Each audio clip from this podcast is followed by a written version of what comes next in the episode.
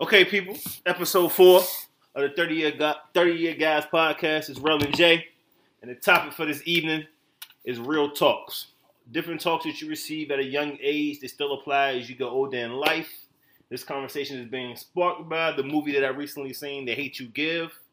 So, and they kind of uh, talked about some real life things that's going on in the world today and how those talks still may apply to you, not no matter how old you get in life or how old you get in life.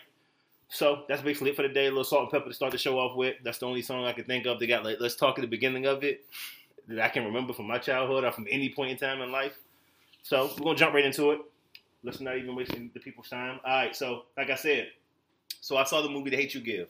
Okay. Uh, I saw it about like a week and a half ago, two weeks ago. I told you to see it, but you ain't see it. I know you did. Nah, I can, I can already tell you because you ain't seem as interested in this conversation that I was. So I know you didn't see it. Nah, but, But- you gonna give us the background of it? So the basically the movie is it's a uh, inner city movie. It's a lot of the uh, the social climate is going on right now. Black black young male white cop interaction. How it transpired. I don't want to give the movie away for people who may listen. So uh, Okay. who haven't seen it yet. So it's just an interaction. He gets pulled over. Uh, he thinks he, uh, he thinks a brush is a gun. He shoots the guy for brushing his waves. Damn. So uh, then it sparks civil unrest in the urban community, and people start to protest, riot. But there's a witness at the scene. There's a witness in the scene The little girl. a right? little girl at the Yeah. scene, and she basically it goes through her life and how she should deal with it. Should she come forward? Should she sit in the background? Like how should she use her voice and explain and express what she saw and how it making her feel and Yeah. all the trials and tribulations to go along with it. But I ain't gonna give the rest of the plot, Real shit, none of the oh, stories shit. away. But no, I just thought about that and, I- and seeing it, I'm like, yo, this is real. Like, damn. I remember my mother gave me these type of talks or any talk related to like how to be, how to inter, how to act as a young man or how to interact with police. And I was like, I will bring this to the podcast, and we're gonna have a conversation about it, and still and see if those things still apply. Yeah. Okay. So I guess we uh, we can start from there. Like, so basically, we can just go off the premise of like uh, police interactions with a young black man, or as if you've been from the time you've been driving, or the time you can remember being kind of stopped by a cop, or having Mhm. cops interact with you, and has it changed since you've gotten older? Maybe you carry yourself differently, or whatever whatever interactions you may have now, are been on a limited basis or more consistent basis. All right. So I think like my first introduction to like police interactions with black people and the way I inter- interpret it or know it to be, uh, Rodney King. So growing up, I remember like on the news Mhm. watching the police like going in on this uh, on Rodney King. Like I like I seen violence, but like I ain't seen it from the cops like that. Like up to that point, I thought you know what I'm saying the cops is who you go run to. Yeah, yeah, yeah. You're supposed yeah, to tell yeah. the cop. The cop supposed to make everything right. Yeah, yeah. So like I remember, um, you know, my father we didn't have many talks, but you know him explaining it or whatever, kind of like So he, he brought the Rodney, Coun- Rodney King situation down to you. yeah, cause I, I had to ask about. it. So I'm watching Yeah. it on the news. I'm like, dang, that's what the cops. I thought the cops were supposed to help people. Mm-hmm. And so you know what I'm saying? He was like, you know, there's some good people in the world, there's some bad people in the world. It don't matter, you know, saying what kind of uniform or what title that you have. Mhm. Uh, so early on in life, I did realize that, you know what I'm saying? Uh, they're good. Don't matter. Don't judge a book by its cover, uh, basically. Because you never know, you know, how people gonna react. And then from there, just talking like my cousins, Mhm. like those are who really influenced because Yeah. they, my cousins were a little older than me. They 16, 17, so you know they. They, get, they got their little mindset of how it's supposed to go down. Listen Yeah. to Public Enemy and everything like that. Fuck So-. NWA, NWA. So like they getting from this, so I'm then I'm getting it from that that aspect. So now you know what I'm saying. Growing up, I just know like you know cops ain't what I thought what I thought they were going to be like when I'm five or six, and you know everybody want to be a cop or a Yeah, firefighter yeah, and stuff like that. And so like just the stories that I heard like growing up, that always seemed to be the baseline. Like black people just don't mess with cops. Okay. And so I think I remember my first time I got pulled over. I was racing to school because I I had needed to turn in a paper by 9 a.m. Mm-hmm. and I you know did it like the morning of or whatever. This was the what? High school, college? college. Okay. So I'm racing on 495, trying to get to PG real quick so I could turn in my paper, and a cop pulled me over. Mhm. But he was kind of like iffy about it. So like he driving on the side of me, and not just you know just I'm like, yo, you gonna put me over? Just cut the lights on. Yeah, yeah. So that, that this is when I first learned that, that you can't pass a cop. No, No matter how- slow down. No matter- down. You the kite Don't slow matter how slow the cop is going Yeah, in the yeah. last lane in 495, like you don't pass him. So this is my first lesson to it. So you know, my the front of my car barely goes in front of his car, Yeah. and then I'm just automatically just going over to the side because I'm about to hit the exit. Mm-hmm. He pulled me over. So I never forget. I'm bumping uh, 50 Cent. I get money. I get money. So I'm listening to joint the joint bumping and whatever. So you didn't turn the music down when I you ain't off. Okay, okay. So, so, right. so I can hear I I can hear him like you know turn the car off stuff like that Yeah, or yeah. whatever. So my man comes straight up with the gun out out the holster out the holster, like holding the joint, like he ready to fire. over you passing him briefly. Uh, you got- so you got- I'm on the side. Of the, I'm on the side Okay. of the road now, and so Okay. then you know I see him get out his car with the, and he draw the weapon off the brake. So you know when I see the guy, I turn the music down off, Yeah, yeah, yeah, off the brake. I'm rolling the window down. I'm like, what's going on? And then, you know, I'm I'm, I'm green, so because it's my first time being pulled over, so you know, I act like I'm about to crack the door. But he said, close the door, and nigga, I closed mean, you tried to door. open the door. Oh, you had. So, Oh, ah, I, now okay. So, so, so now it's getting real. Yeah, yeah. my heart got thump- real when you had when you seen with the gun out. My heart thumping like, the like car door. my heart thumping like that. So, dude come up.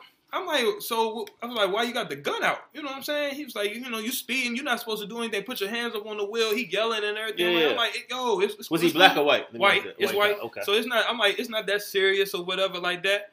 So we go through this whole uh, the beginning. The first part of our interaction is just him. I guess. I guess establishing dominance okay. of the situation. You know, I told him I apologize. I said, you know what I'm saying? It's my first time getting pulled over and everything. I'm just trying to get to school, turn my paper in. Meanwhile, my man still got the gun. Like he at my Oh, window, time my he got it window, my window all the way down. He still got the gun drawn, like inside the car. So you know, I'm fumbling over the words. I'm flustered Yeah, and everything. I'm like, ass damn, off, this about to- nervous. so, all the flashback, Rodney King, all the all the other untold stories that I I don't know about. So like all that going through my mind right now. My man, I give him the ID, give him the registration. Things start hounding me because the car. I was dang. I think the car that I had at the time, I didn't get it in my name yet. It was still in my father's name, but we got the same name. Okay. So I'm he so he's arguing me about me being the third, my father's the junior. So he's like, you know, this this not matching up. I'm like, it's my father's car. I mean, you could call him, we can get him on the phone. That's not necessary. Okay. Okay. So I was like, all right. So just do what you gotta do. But now I I'm just you know being polite as Okay, possible. So okay. you know the, the little Trying to conversation me de-escalate and my situation. Make sure it's not. Make sure Yes, you're not sir. fear. no, sir. fear. You Yeah. know what I'm Okay. saying? Let him feel, you know, big himself up. Yeah, You know what I'm saying? You're in charge. You got it. And so then he goes to the car, runs it, right, whatever he they do or whatever, do the little checks and stuff. Come back and gave me a citation. I'm like, yo, you gave you had the gun out, and then we had a citation. Like I'm not even gonna. So you know, I'm happy. I ain't got to pay for nothing or whatever. Yeah, yeah. I go about my business. But like that joint had me shook for the rest of the day to like to the point like my boss at the time used to be a cop. Uh-huh. I'm asking him, I'm like, yo, like, is this normal? Like, Yeah. like, did when you was a cop, this is what you like you was Mhm. doing? And he Mhm. was like, nah. But then you know what I'm saying? I realized my boy, he a black, easygoing guy. So you know that now I'm putting the correlation. So now I went straight to the race thing or whatever. Yeah. yeah, Okay. So now for that one, I always know, dang, all the other times I got pulled over, like yes sir, no sir. Like the first thing I do is turn the music down off the You brake. your lesson, huh? You know what I'm saying? They show the seatbelts on. If the seatbelt wasn't on before. Make sure before they get to the car, if I have my seatbelt on. I got the license registration already handled. Like it's a checklist of things that I know that I just need to do. I know, uh, you know what I'm saying? What I what I can say, what I, what, what they can do. I you know you can't go through my truck. So you know learned that from? Jay Z, huh? I got I know 99 that. problems. 99 problem. I- Look out. I got- I got- Shout out to my man Jake, educated brother. the gut, the trunk, and the glove department locked, so I know my right. Right. You a warrant for that. Huh? Yeah, so you know what I'm saying. That's all. That's how I roll now. Um, So like from that time, which was eighteen. dang, yeah, I was like, So from that 18, time to thirty, I mean, for how for how old you are now, yeah, like, do you feel like, like, if you had interaction now, or the interactions you had since that moment has has like your your mindset changed about it, like how you should, like how you should, and like initially getting pulled over, initially coming in contact with police, Mhm. has your mindset jumped from that fearful moment? Has it ever been eased, or you Nah. still automatically going in reserve? Like, damn, I just need to make sure I get the fuck up out of here, get safe, safe and sound, Nah. and get home. If I want to argue, I argue in court, anything like that. Mhm. Like I think, and that's crazy because like the the fear I had when he had the gun, that's the same fear I had every time now I see flashing lights behind my car.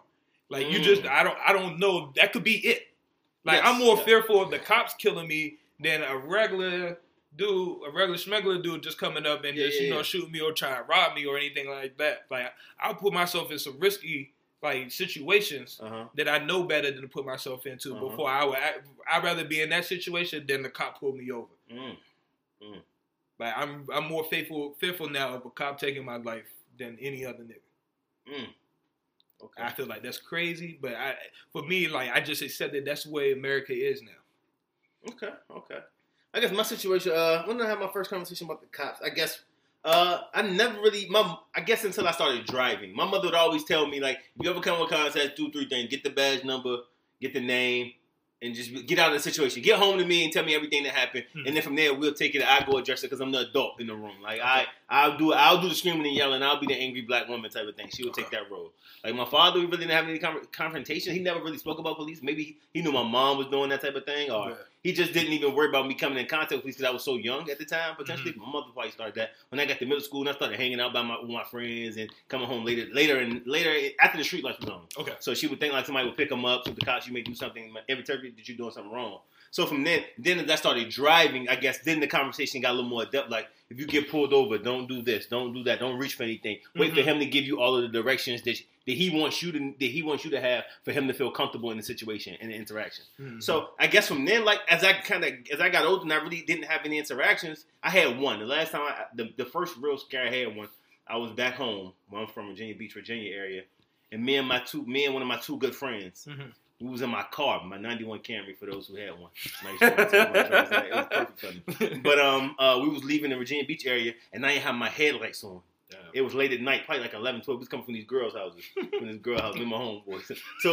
So, so we ride through, right? So we're in an area that's predominantly white, but where we at, it's it's a little hood. It's a it's Oh. got it's a, it's some it's a well at the time it probably was some hood niggas out there. I don't know what's out there now. Yeah. But so we ain't had no headlights, and I'm sure that's the area the cops patrol because anywhere black people are, the cops patrol heavily. Yep. So we go, we put, we ride down the street. I'm cruising. I'm playing. I don't even know what music. I'm probably bumping that Yung Joc back in the day. This probably Okay. this probably 2006. Yung It's Joc going down. Going down. That whole little album, that classic album. Okay. So we probably riding that joint. I get pulled up to 7-Eleven. Three cop cars come up because it's three black cars, and then my asshole friends at the time. Neither one of them niggas want to sit in the front seat. So they both was in the ah, back with no headlights on. I'm driving. So we get pulled over. Three cops come up.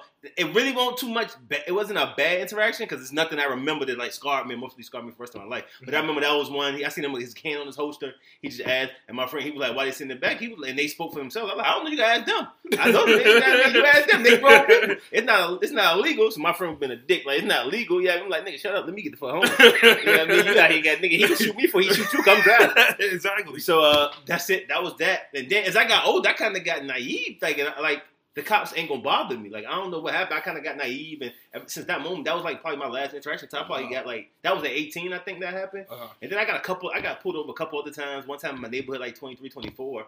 And he was being a dick, even though I was in my neighborhood, and he wanted to Mhm. follow me home to make sure I lived in that area. Oh But wow. outside of that, I, I rather until like until all these these uh, shooting police shootings of innocent uh, um, black men. That's when it's starting to harken back for me, and that's when I started to remember like, damn, everything my mother told me, that shit still happens to this day, Yeah. and they still exist. So seeing this movie, it kind of like, damn, yo, like.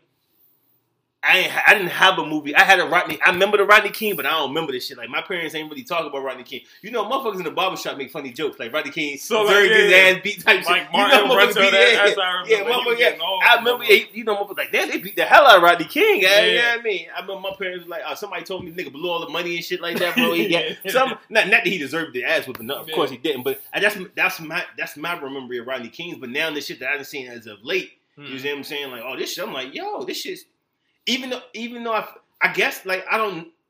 I see this shit and I'm like, yo, this shit really could be me potentially, even though I have limited interaction with police. Limited. I, I, I, I, now as I've got older, I slow my driving now, depending on where I'm going and what, what stretch I'm at. But no, I ain't in a rush to get nowhere. The shit ain't there when I get there, they meant to be. So True. I guess that changed. But I'm just, I saw the movie and it sparked the thought in my mind, like, damn, these kids going up now, these talks, they're they're getting this talk from this movie because it's it's, it's targeted at the age range probably like 15 to 25, young Mhm. adults, because there's a young a young lady wrote the book. So they wrote the book which turned into the movie The Hate You Give.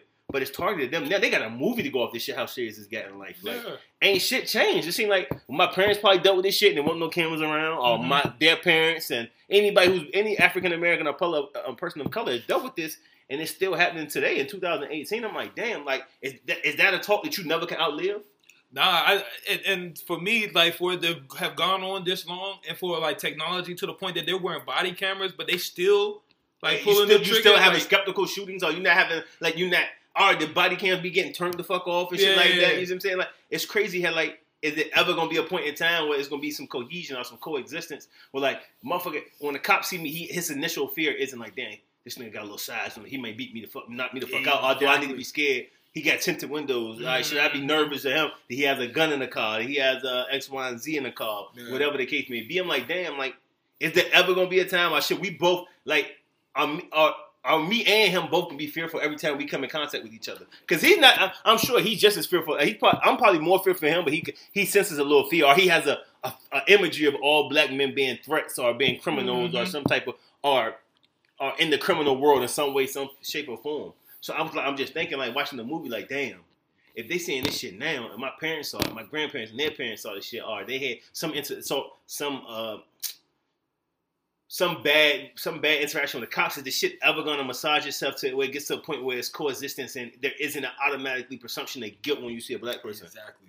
Like I'm like, so that, that sparked the conversation what we're having today. Like, Mhm. damn, that talk's still relevant and it's still prevalent. From I'm gonna have to get this talk to my children, whether they be male or female at this point in time. Like, so how long is it ever gonna come a point in time where like black people in the cops cause this, Even at the age of thirty, it's like, damn, I'm still out here. Damn, if I see the cops, I'm leery. Like, damn, like. Damn, I got I gotta prepare. I gotta brace myself for these next moments because these moments can determine my fate and a whole bunch of other people's fate. like it- the scary thing is is that you said like the movie gauges to 15 year olds but you gotta remember No. like it's 11 12 year olds getting killed out here like Tamir. Rice like yeah, yeah, yeah. No, no, that's true. 12 in Y- the Yeah, park. but the fact I guess they centered around the fact when you drive, it was more centered around that. Yeah. like because I guess like you're inter like if they if they catch you, I mean the Tamir Rice situation was uh, damn that's crazy that you motherfucker had a, a little toy gun and shit, and you run up on the motherfucker like that. Like you don't need to tell the motherfucker to drop it, you just run out blasting. It's crazy, but. Like I guess his movie is more centered around like the fact with cop interactions with drivers and stuff like that. That's what I'm saying. Like no matter how old, like I'm gonna be driving for the next 40 years, God willing. Like damn, am I always gonna have, even as an old black man, am I gonna be fearful of that shit? You know what I mean? I can't even talk my shit when you get old. No, an you old can't. black nigga talk their shit when you get old. You be like, you don't Exactly. give a fuck about nothing. You just talk your shit. I can't even do that. Like I feel like I gotta be on my p's and q's, and I gotta. I gotta get them given to him act like he is he's a superior, uh, like he's a god. And I'm a I'm a servant. you gotta what I'm saying? survive the pullover Yeah, yeah, that's that's basic. That's basically it. That's my motto when it comes to it. So I'm just thinking like, damn, I've been driving for 15, damn near 15, 16 years, and I'm still having to work, and it's still in the, it's still at the forefront of my mind every time I see a cop. Or even now, when I see people get pulled over, I'm like, damn, hope nigga make it home. If I don't stop, yeah, I mean, I hope the nigga make it home and shit like that. You see what I'm saying? Like, that's because you yeah, never can- you never know-. You never know who it could be, or it could be you or whoever the Mhm. person you just riding back.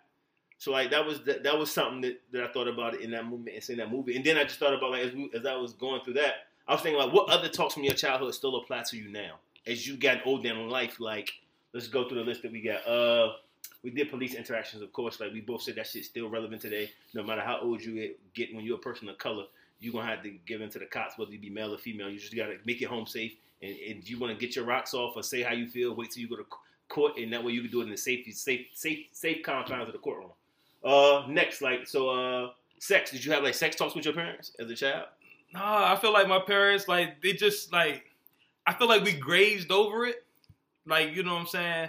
I feel like early on, like, there was, like, little conversations here and there where, like, sex came up, like, on TV or something, and, like, we were watching the show, and my, my mom or my father would be like, you know what I'm saying? You you know better. Like, I feel like that was it. You know better. What does Like, that mean? You know, be- better to go, go handle that, or, not, uh, So- sit back and I don't, relax. You I, don't, I don't know. So like my father, he, I, you know, he said, I'm like, he mean, do I know better to just mess with girls, Yeah, or, yeah, yeah. Oh, or, do, okay, or do I know better not to get a girl pregnant? Like I don't know. I what, what am I supposed to know? so for me, it, like I feel like my uh, understanding of sex came from like from from all the wrong things like TV, music, uh, friends, like shit like that, and my own experiences and stuff like that. I feel like my parents didn't give me the talk. I just felt like I guess they figured because we went to church. I've been in like church with my parents since like twelve. Mhm. I figured they just like you you you like your church. You are gonna graze over like you know being Yeah, they don't, like, they, they don't really talk about they don't talk about like they don't talk about sex in church as much as they should. That's like a taboo subject. Yeah. Well, they don't really dive deep. Like some churches now, I'm starting to realize the younger the pastor, the more they talk about it because that shit real. At 15, you getting kids pregnant. 13, 14. Yeah. You better not graze over. It's gonna be your child out there getting knocked off at that age, or your daughter, your son is having a child, or what the case may be. Like because you. Because you're so fearful of having the topic because it's such taboo. It's like it's Mhm. something. It's like it's a bad word to say sex, especially and like when I was growing up. For instance, like my mom's the most religious person I probably know. She'll pray twenty times a day. She could, like, you think she, I don't know what she's praying about, but she's praying about a lot of shit. And I'm thankful that she still prays for me to this day. Yes. All right, but the point is, so my mo- she would never talk about sex. She probably didn't. But when I got about a certain age, and my older brother snitched on me, Mm. telling me this nigga on the phone one o'clock in the morning talking to girls. I'm like 13, right? She on the phone talking to girls like one o'clock in the morning. So my mom was like, "What you doing? What you talking about?" I'm like, "We talking about life." What you think? Like- yeah, I got a life, so we're talking about life. So my mom was like, blah blah blah. I'm sure my mom, like she she, probably she never had to talk. She never said to talk to. her. Oh. She just asked my, my dad on the other end. He was like, because my parents were divorced. Mm. He was like, son. I don't know what you do. You can knock off as many joints as you want. This is what he didn't say these and this. This is what he meant. He didn't say these Mhm. exact words, but he was like, make sure you use a condom because I'm out here paying to put for you, your brother, and your sister. You know what I mean? You know what I'm saying? And I'm paying X amount of dollars a month. You don't want to be in my position. Mm. So like, if you if you don't have no kids until you married and you can take care of blah blah blah. But he was like, just make sure you use condoms. When my mom was other, and she would never touch it. She would never directly be like, son, if you're gonna use sex, be practice it safe. I prefer you not to for biblical reasons, for spiritual reasons, all of those things. She never would touch it though. But she, and to this day, she probably don't think she don't know what I am. She don't know what I am. Because she would never. She ain't gonna talk about it. Yeah. She don't want to broach that topic. Yeah. It's like it's weird for her because I'm her youngest son. Yeah. She don't want to broach the fact that hey, my youngest son out here getting off if he if he is getting off or what is he doing or he's is he is he having sexual activity? Should, how should I approach it? I'm like, no, like in my mind at the time, like I don't know if I would have been. I don't know how my life would have turned out in that realm had my parents had like the real talk. Like, hey, this, ain't, Yeah. this these are the sh-. like. How would you? What have you have done if your parents would have set you down and gave and gave it to you real raw and uncut? Like, how would you have inter- interacted? Would you have been like, nah, it ain't that? Like, your parents like, nah, sex is it's it. It's a great thing to do when you're in a, and you're in a union and blah blah blah. But these are things that can come on from it. Like my dad just told me, don't have sex because you don't have kids. Mhm. Like that was it. He ain't tell me like uh, uh, you could get an STD, you could die, blah blah blah. I learned that through sex education. Yeah. But coming from your parents is totally different than coming from a white man in the, in the classroom with a chalkboard telling you don't have sex because you're gonna get this STD, you're gonna get that STD. These are the ones you can get rid of. These are the ones that stay with you for the rest of your life. They ain't really going into. They didn't even give me like the spiritual background of it. You know what I'm Mhm. saying? Like they just said she would always say you should practice safe. I mean practice abstinence because you know you take the vow and all that type of stuff. You Yeah. become a Christian, all that type of stuff. But now like that was a talk. I mean, it, it, it applies now, but it doesn't apply as much. You know I'm? I'm, I'm old. Because I'm older now, but I still understand some aspect of it. I see a lot of niggas that have a lot of kids and a lot of monthly child support. I'm like, all right, damn, these been, these boys ain't wrapping up out here. Yeah, yeah. They living. Yeah, I, I don't know. I th- I guess I don't, I think on that on that end, I just kind of yeah. So I think it probably would have changed some things. My parents would have told me about STDs. That probably would have scared the fuck out of me. So I probably would have been less curious Yes, or whatever than what I was as a teenager or whatever. that's a good point. But I think like when I hit like 21, 22, I think my parents like they got open about it. We talked about it, but they ain't like like steer me away. I think they Yeah. just figured this nigga getting some. Yeah, Like this nigga ain't just going out all night and like what on every weekend and not getting. So then like like little sex jokes would come up, like you know what I'm saying, like like they try to gauge like where I'm at. Where you That's- at? that's- That's that's the feelings out there. Like, Like, like, too deep. like, this nigga fucking every weekend? Like this nigga don't come home until like one two. so what, what, what, like what's your, what's your life out like uh, out here in these streets? So I think they would just throw fillers out there, and I you know what I'm saying, just let them, you know, little like little jokes back. You know what I'm saying? So we just play like, I, but I think I always knew if I was like some, I got into some shit. Like if I got a joint pregnant, I think I could talk to my parents. I know like that conversation gonna be a tough conversation off the break, but like I know we can have it. We be they be pissed for a minute, but we get over it. Okay. I don't know. Like as I got older, like my like my parents, like my dad would probably be the most. one. He'd be like, "I I know you out here living. Just be take care of yourself." That's that would be his only message. Mm-hmm. Don't give a fuck what you do.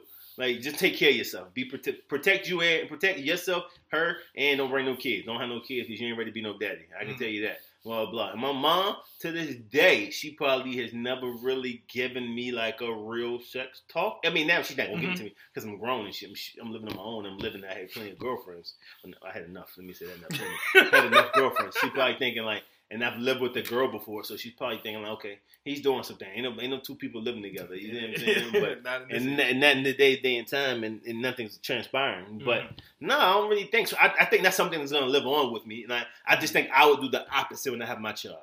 Oh yeah, no. I'm gonna try to take some of the curiousness of the way, because you're right, like you said, that was a that was a very good word. You, I was curious as fuck. You know what I mean? Because come a point in time when you a kid, like you you know a group of guys, and that time you had a couple VHSs in the crib for yourself. You see what I'm saying? like you was out here, you Internet you go still fast- coming around. Yeah, you still get that dollar. It may take you a while to get the shit you want, but you know what I mean? You go, you get curious and shit. You gotta use your private browser on the house Yeah, because you your know what I'm saying? may go through clear your history out than think about clear the cache, clear, clear the cache out. You see what I'm saying? So your parents know the fuck you looking at. But you getting curious because that at the point in time, like you a 15, 16 year old boy, your hormones is raging. You probably, you probably, you see what I'm saying? Like you, you, you probably you trying to get with that chick. You know what I mean? You heard the fat, you heard the girl in high school who was knocking everybody off, who was the fast one, Exactly. and you trying to, you trying to be the next in line, quote unquote. You know what I'm saying? But no, like I mean, I guess I just think when when I have when that day comes when I have that conversation with my kids, whether it be male or female, boy or girl, I'm gonna be open and honest about it. You know what I'm saying? When I think the time is appropriate, and I feel like uh, he's starting to feel himself, she's starting to she she thinks she look good. I mean, she get her bra size when I and this the time Okay. niggas start to look at her. let me let me slow the fuck down. Let me make sure they look.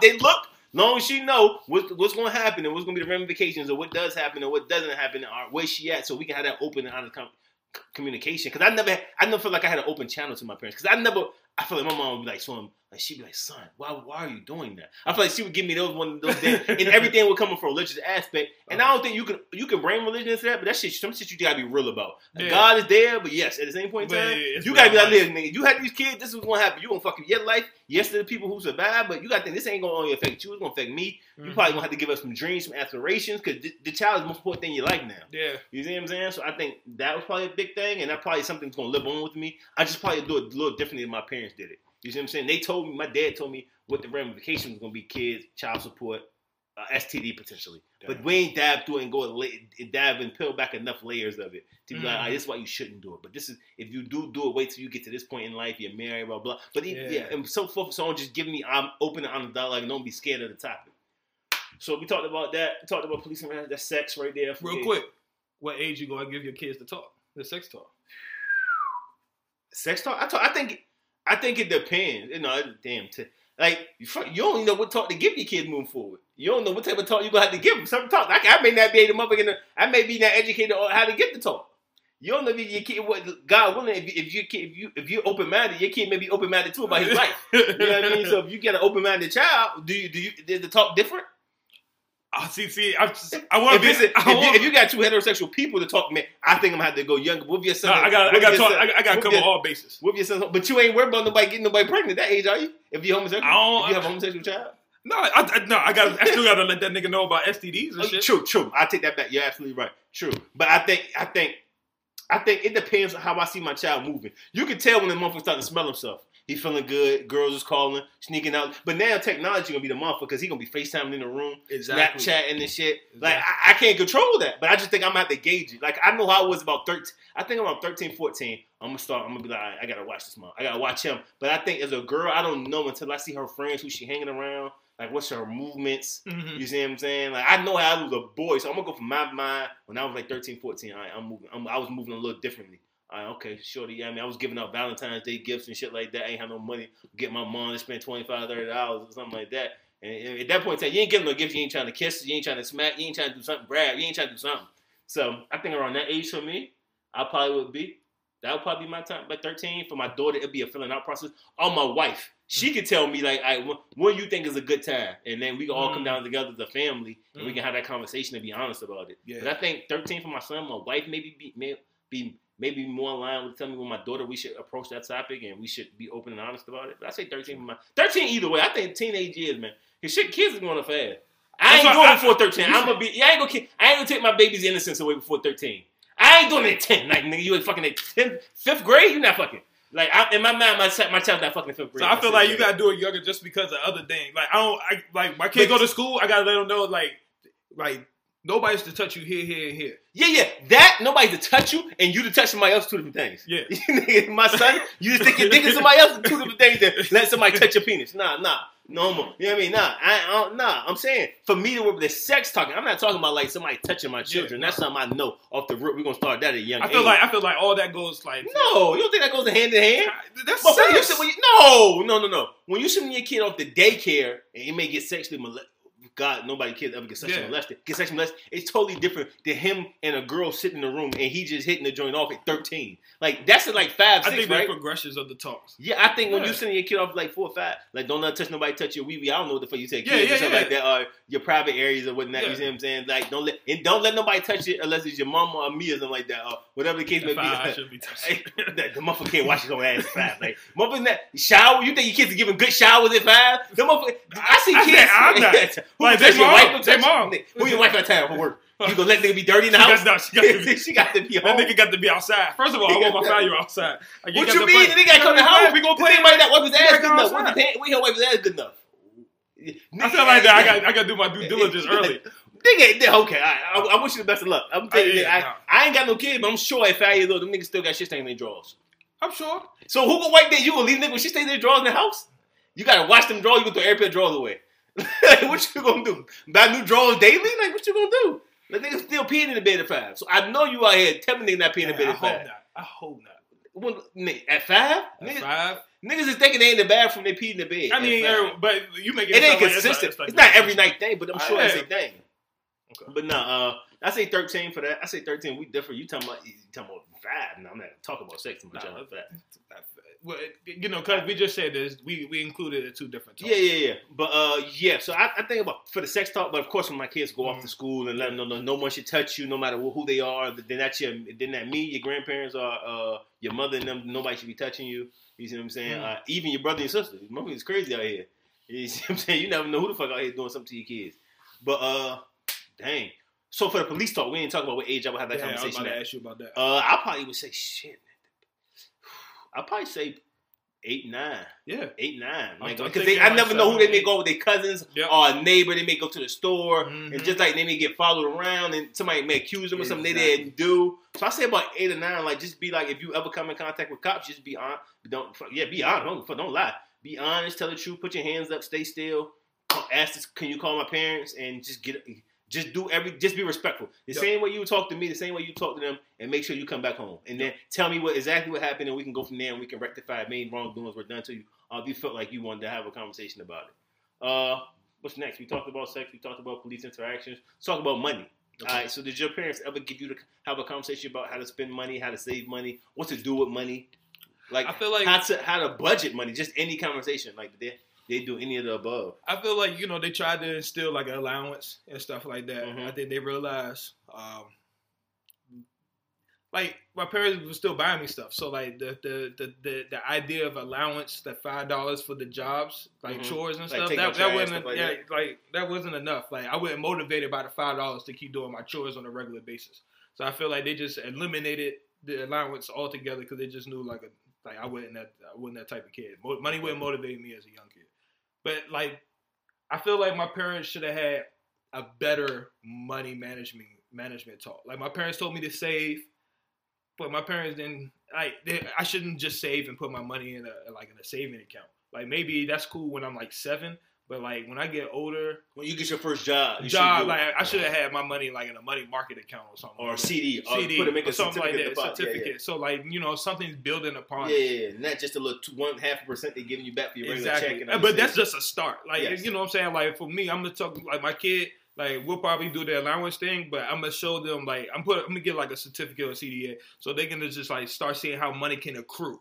Like this is what you're supposed to do. So then like that'll help them get used to like investing. Like seeing your money but having your money work. You know, um, build up some money or whatever. I they, I think me and my parents didn't really start talking about money until I was like getting close to like trying to buy a house. So how old was that? Like, what Damn, like I was 24, 25 when I was like, all right, like I got So- to like chill for a minute. Like I, I can't go out as much or whatever. It's like I'm like the clubs. Like I'm over. I've been doing this shit for a while now. So they never even touched about like retirement options, what age you want to retire, Nah. like should you put your money in full one, t- uh, uh, a Roth or a traditional IRA or whatever the case may be. Like they never even talking about how much money you should have for a rainy day, like for anything a car. so yes, down, like yes. So like my my mom, she was like mainly the like the better financial parent. I would Yeah. say. Um, so she was like, you know, what I'm saying just like saving and like in Mhm. pockets or whatever. So like Mhm. I, I saved for when I wanted to do something. Like I so I had I was hiding money in the crib. So Mhm. like I had money in my boombox for when I wanted to go out. Mhm. I had money in like a old pair of sneakers for like when like like something hit the fans and I needed some money to get like my car fixed or something like that. Okay. Um, when I thought like I could save for college for some stupid reason or whatever, and then I Mhm. had I was had a little stash for that or whatever. Um, so she did teach me to save, but it wasn't drilled into me like the way I think it like it should have been. Mhm.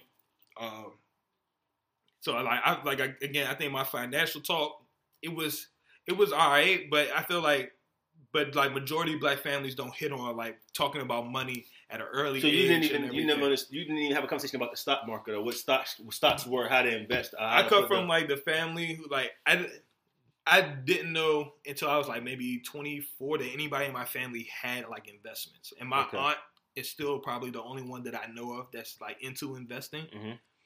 And so, like this, that that was crazy to me. I think it wasn't until like I really like talked to you, like when we first met, and when you was telling me about some stuff or whatever. Mhm. That's when like I really like started getting like into my financial literacy or whatever, Mhm.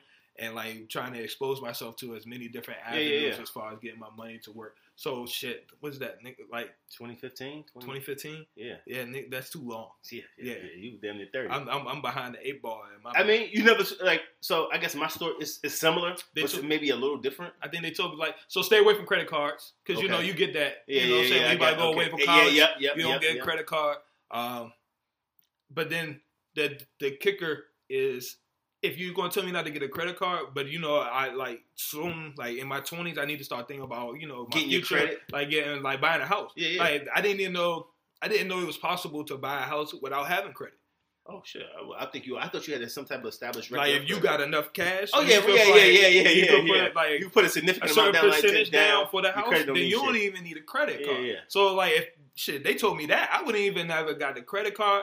I would have just Stay to saved get to that cash point. to just get to that point, and I would have just put it down like that. Now I wouldn't have the stupid fucking debt that I got now. But Right. no, uh, shit, like you were saying, like my situation is kind of it's eerily similar. Uh, the fact that yes, I come from a black family, so my situation was like my mother was like she's a frugal mom. She's a frugal. She's a frugal lady. Mm. My father is frugal too. So two frugal people don't work. Let me be the first to tell you that. That's probably Mhm. why they got divorced.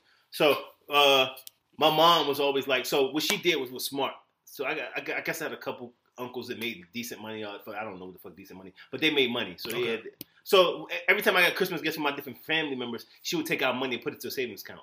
Okay. So like, I that was cool. So that was my introduction to saving. She would always say like, you don't want to spend it all now because you're not gonna have enough for later. Yep. So like, my parents would say that. My father would do the same thing for the most part. He'd be like, look, don't go ahead spending all your money, blah blah blah, because when you ain't got no money, where you gonna go? If I ain't got it and you ain't got it, we both ain't got nothing. Not not, not saying that he wouldn't have it. He just was Yeah. telling me not to spend all my money just so I can. rely on yeah, him. yeah. Just so just so I can ca- have some semblance of financial responsibility at a young age. Mhm. So as I got older, I'm still doing that pretty much from like the age of like maybe five to 10, um, 10 11, 12. One day I asked my mom where the money at. She told me she couldn't find it. She spent the probably. so that, that was like my first introduction to money. And she won't there when I needed when I got a little older. She spent the motherfucking money. spent it, yeah, I was yeah, like, damn, ma. But Like, it's, it's, it- it's for your roof. I don't know what it was. She talking about I used it on stuff you just don't know where Yeah, it went. yeah, that- I'm sure my went to your money, my money that It's she used groceries on for you to eat. That was that wasn't the money. That wasn't what it was set aside for for her to piggyback off of and feed me. Like you get child support, you can use that money. Like that ain't pay child support for nothing. This is what I'm, this is what I'm saying to myself Yeah. at the time.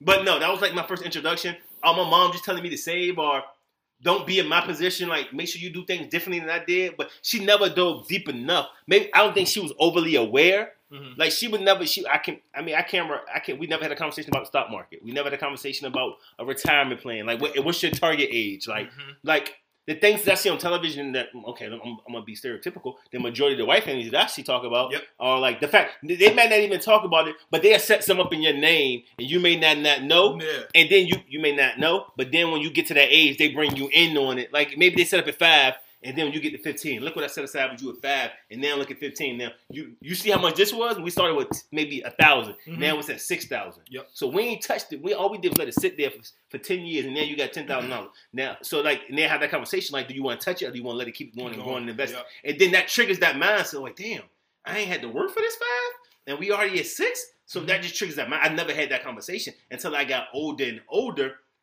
Until uh, I met a couple of people and they were just talking to me and be like, "Yo, what are you doing with your money? Are you just letting it sit into uh, savings accounts?" They were like, "Nah, read these books Mhm. which was the best thing somebody could tell me to do. Instead of telling me to put my money here, read these books, learn about the stock market, learn about what type of accounts you want to invest in, Yep. learn about everything that you can, whatever interests you have, learn about them and how they and how they mesh with the stock market market. and what type of return they bring every year. Or look at a ten year um a ten year portfolio of a company and see how much return on investment they get uh, over the last decade, all the case may be. So that right there triggered my mindset, and I was I was always thrifty. I always would save. I Mhm. would always put money aside. I would always hit that rainy day stash that my mother always spoke about and my father always spoke about. But I didn't know what to do with the other money that I had saved and I accumulated over the years from working. Yeah. That I was trying to be like, I'm just sitting on, I'm sitting on interest, I'm sitting on, uh, hypothetically ten thousand dollars, and the shit just sitting there. And I ain't getting nothing back. I'm getting fifty dollars a month back from the bank, and the bank is just using my money, handing out, on, handing out on um on loans, and I ain't really Yeah. making no real money off of it. So once I had that conversation, and dude was like, "No, read these books and come back to me, and we can have a conversation." Once I know you got some semblance of education about financial literacy and the stock market and how to make mo- how to make your money make work for you. Yeah. So that right there was like my tr- my true introduction. I was at like 24. That was like 23, 24. So I'm like, I, from the time I was now Mm-hmm. till then, I'm like, yo, I learned so much. I brought my horizon. I learned so much more about it. You see what I'm saying? That now, had I had that at, at 18, uh, had I had that at 15, uh, to like Shit, I am now, yeah. that's 15. That's been 15 years of financial literacy, of financial education on how to save money, how to multi- make money work for you. I would never done half the, the nigga shit that I did with money. Exactly, Like dog. that was like that was the thing. Like I could have all the sneakers that I bought. I could have bought half those Stupid sneakers. shit. All the money I wasted to- in the club, nigga. all, all the money that I wasted, I didn't know. I'm not saying I'm not going to enjoy my life because I feel like sometimes people equate the saving a whole bunch of money and not going to enjoy your life because Exactly. you can't take the money to your grave. But I would have been in a better position financially. Not that I'm in a bad position now, and I'm grateful for everything that God has given me. Amen. I just could have been in a better position. I could have been like, okay, damn, I could have had, I could have tripled some money. I could have quadrupled some money. But again. you see what I'm saying? But it's never too late to start. That's the one big thing that I've come to realize. People, no matter who Never meet, too late to start. no matter who you are, you can break a bad habit. Because at some point in time, you may have a child and you don't Mhm. want to pass those bad habits with money down. Exactly. Cause that shit, that shit is filtrating through the black system like water. Goddamn it, like I know a lot of motherfuckers who just go out here get a check and blow it on some bullshit, Yep. and don't think about the next day, the day after, the week after, the month after, or to pay how to pay your bills, how to how to like, split your check four different ways and make sure everything is getting touched and making sure that home is taken care of before you go do any miscellaneous things. Exactly. But now, like like you said with credit cards, like my parents, that's the one thing they did say. My mother did tell me to get a credit card at the age of 19. She like, just use it for gas only. This shit ain't gonna hurt you. Just use it for gas, then transfer your money over. Yep. That is the one thing she told me, and that stuck with me, and it helped me build my credit score and do all that type of thing. But that aspects of like, how, what type of 401k I should choose when I got my first job and it was offering that, like what what uh what uh what type of funds to put my money in. Like I never knew that. I'm just putting in the basic shit. I could have I could have maneuvered around and taken it to a 20, 50 when I found out that my TSP was just sitting in the yeah, what is it? The G fund, G fund. the government fund. Man, I was pissed, dog. And then when I found out like the different funds and Yeah, shit, like, you I'm always go aggressive. Like, I- like you have to realize when you're young, you go aggressive because you can make that money up. Exactly. The older you get, the more you start to finagle your funds to more conservative Conservative funds because funds. you're closer to retirement age. yes. So like I, that's some shit I didn't know. I had to understand that. Like, I'm like, why would I put my money in anything that's going to potentially may lose it? Like the volatility, you can't let the volatile nature of the stock market deter you from investing in it. This shit always gonna go up and it's always gonna go down, but it's always gonna even out and you're always gonna make money in the stock market. Too many people are investing in it for it to fail. It ain't, it ain't gonna be no more stock market crash or the, or the crash is like 19, whatever that year was, 28, 1929, 1918, like something. I forget the year the stock market crashed, but and then we had the recession like a 10, about 10 Mhm. years ago, damn near. Like that happens every 100 years, damn near. So Yeah. you're gonna have some volatility in it. It's inevitable because it's people controlling money and money in the in the U.S. dollar tight changes they all the start saying, time. Yeah. Yep, they're gonna get judged. But no, that's like the big thing. Like, so I know now moving forward, that's a talk. Like, it ain't even about my kids. This is about people you just come in contact with. You see somebody yeah. young, like a young brother. I mean, a young dude I come across. I see him out here living, and he getting good money. I'm like, what you doing with that money? Like, you bought, you buying a crib? Are you Yeah. uh, are you saving the joint? You investing it? You just blowing it? Like, like the, the fact that I put, I always equated wealth and cars. Yep. Like that's some shit I didn't realize. That shit don't mean nothing. A good car don't mean how much Uh, money you got. money There's a lot of motherfuckers in debt with good cars that live X, Y, and Z that ain't- ain't Exactly. really putting their money in the right places. So that those are like that's like the conversation. Like my mother, like my father, I would always see my, my parents with the same car. They didn't have flashy cars, but Mhm. I never. But that what in my mind. Now I think about it, it wasn't the reason that they had a whole bunch of money. They just they, that's that's what they could afford at the time. So I couldn't Exactly. equate it. It wasn't no for me to quit it. They was being frugal and think about the long run. Mhm. That's all they could afford at the time. You see what I'm saying? So, but no, like these are the conversations I know I need to have at a younger age with my kids than I had with me. So me in my mind, I'm gonna start that shit as early as possible. I think when you can really formulate your mind around money, I say around maybe nine, ten, Yep. like start to build. Like I'm gonna put, give me, I'm gonna tell my son, give me ten now. I'm gonna give him a hundred dollars. Like, oh, you know, I seen, I'm gonna give you five dollars, and I'm you give me, th- yeah, take three, and I can give you six back in six, two. I can give you six back in three months. Do you want the three now and see what he says, and then we break it down and give him an understanding. Like I can, I can help your money grow for you. You put it here with me, and I'm pretending to be the bank. but as he yeah, get and older. Yep. and he get older, we'll I actually get him a bank account and get him a get him a, uh uh, accounts to go with different different financial institutions, Yep. whether it be in the stock market or just whatever the case, or CDEs or anything like that, just so they can get wrap their mind around understanding that the importance of not the importance of money, the importance of how to manage money. Because you may not have the most money, but you can manage it better than somebody who has more money than you. telling telling me to save and how to save is one thing, but when I actually see it come to fruition, Yes, that's yes. the best thing. You knew had you never had a money talk, you just had a money talk. So if you ain't doing the shit that we talking about, start. And it ain't even, it don't matter it don't matter how much you start with. It's just the fact that consistency. You gotta saving money is consi- just, Just be start. consistent as possible. Starting and being consistent. Whether you save five dollars or two dollars, that's gonna be more money saved than you had previously if you didn't start. Yep. So that was a big thing. So my uh that was big. Uh what else is there? Uh I guess drugs. Oh, this I don't shit, I used drugs maybe five times in my life, if that. That was uh damn I shouldn't even said that, but two fucking dollars. like this that was that was twenty years ago. Damn near probably twenty years ago. But no, I don't I don't even I don't even my parents my parents I mean you had dare. Was that drug D.A.R.E., drug was that drunk drivers against moms or something like that? A D.A.R.E. So was it drugs? drugs are I don't know what the fuck I, don't know. I barely paid attention. I just Yeah, wanted the I, T-shirt. I, the sticker or something like that. No, I never really did drugs. And I, I mean, now I see this shit's killing people. I mean, all the opioid addiction that you see, all that. 115 a day. I just watched uh, some shit on Vice. Like that, I don't. I never had to talk. Like my parents told me don't do drugs, and that was it. That was and it. I was think I think like I never really seen a druggie. Like uh, I seen I seen some I seen some drugs, some druggers. I mean, so I never Nah, seen no druggies. I yeah, I see more people fucked up in DC than I ever seen where I was from. Maybe I, my parents, I wasn't exposed, so they hit me or they covered my eyes when we walked past the motherfucking fiends on the Uh-huh. street. The dope fiends where I'm from, but like they wanted, they wasn't out here as easy. Like as you walk through the cities of downtown DC, like you see a fiend on every corner out here struggling. So I don't know what talk to give. Like when I have my kids, of course I'm gonna have a talk. Like this is the ramifications, but I think I think more and more you gotta start having starting that talk, having this talk earlier now. Yeah. Because drugs is easy to come by. Motherfucker just go in your goddamn medicine cabinet get you some opioids and just start popping them joints. Like now, all the music talk about drugs. When I was coming up, music ain't really celebrate drugs like the way it is. It wasn't a drug. It was selling drugs. It was Selling never drugs. about using or being the fiend. Or Yeah. being, it was all about being the dope dealer or being the heavyweight in the game. You were all to, to the Harlem niggas. Yep. To they used to always talk about from the niggas that Paid in Full or whatever. Any movies like that. Uh, what's your man? What's the white man? That uh, Al Pacino Okay. um, damn, what's his name? Scarface. Scarface. I remember when I watched that with my dad for the first time, and how he was just being the, the, the- bringing the money in and selling the dope more than using. So now I realized even my parents never really told me not to use drugs. It was something that was like we never talked about because I never, I guess I never had no family members who were shrunk out. So maybe they and they kind of sheltered me from drugs more than anything. I, and you never really saw drug use on television. I never saw a motherfucker shooting up no needles. Nah. I maybe yeah. saw people smoking weed, but I was but maybe smoking weed and cigarettes. Cigarettes not drug, but smoking weed and cigarettes is the most I saw. I never seen nobody shoot up on heroin until I got older and I started seeing a wire and I started seeing all those different shows. But Yeah. I was I was well older. I was too old to even try to do no heroin because you know at at that point in time you knew the ramifications of shit like that. As you got older, when you about seventeen, you see motherfucker on heroin, you know something wrong with them. But Yeah. as I was young, like 10, 11, 12, like when these kids starting to get to the, the opioids or whatever the fuck they doing now, but Yeah. I guess when I have when I have a child, I know the shit probably be different. Well, weed weed probably be legal. Duh.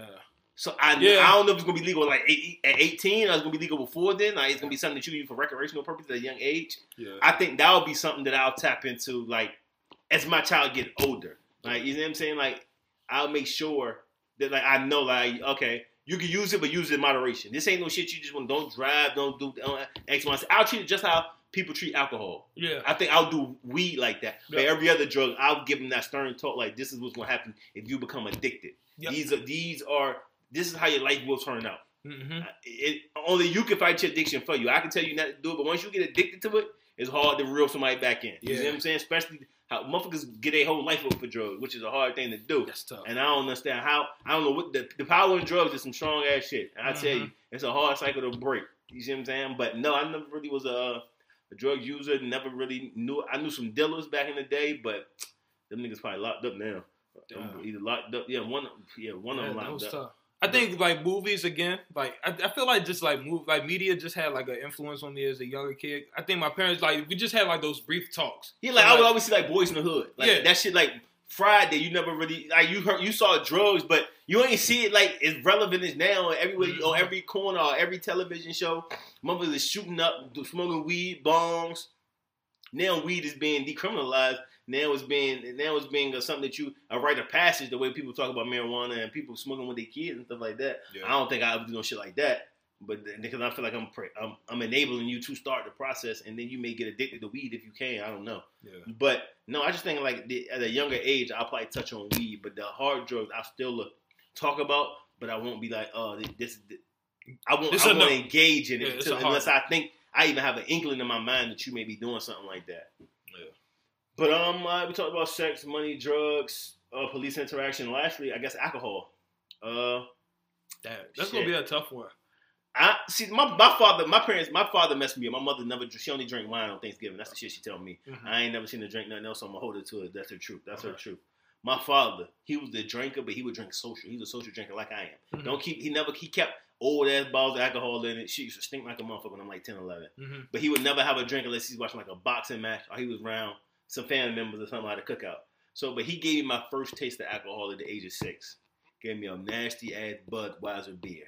That fucked me up until I got like 20. I never had another drink of alcohol till I was 21.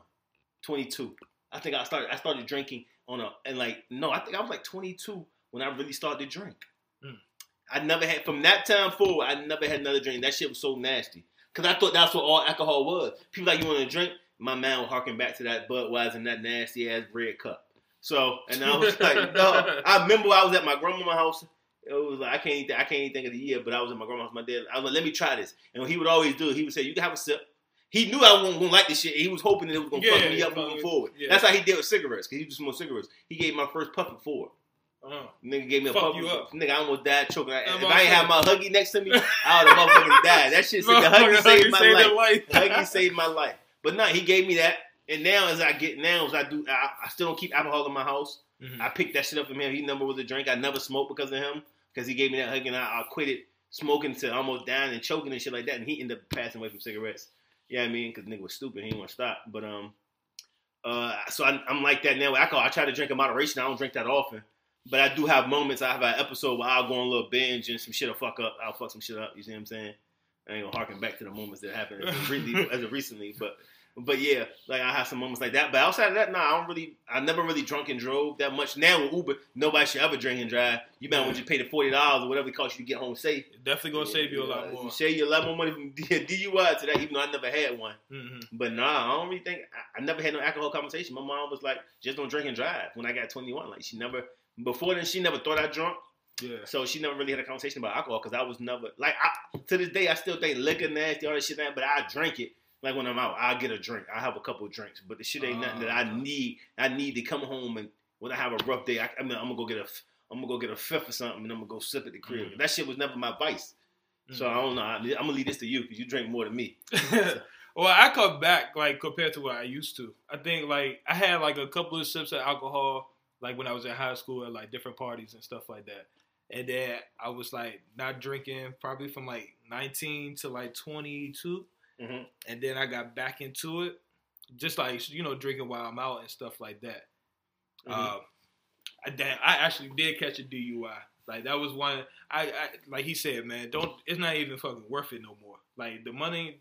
That's how I got in debt from the DUI. Like from from like having to get another car, having to get a car note, uh, renting oh, you and- wreck- you wrecked your car. You gotta do yeah. I got I wrecked my so like my situation, like it wasn't like that was the worst part. Like I've been like blasted from alcohol Uh-huh. and like it was cool. But like this was like probably one of my most sober nights ever. Uh-huh. And then like uh I made a turn trying to avoid a deer. Like, but I pulled up to the side road with there's rocks or whatever. Mhm. Never seen these rocks on 210. All the times I've been on 210 in my life, but I got caught up on them rocks, wrecked my car. So like all four tires was flat or whatever, so I couldn't drive away. So I'm I'm like waiting for the tow truck to come, call the insurance people. We cool. Insurance, like the tow truck is like five minutes away, but then the cops came behind me. Nigga, and then I took, you know, I ain't gonna lie to you. I had a couple of beers, barely failed the little test, the little breathalyzer test or whatever. Oh, so you did fail it.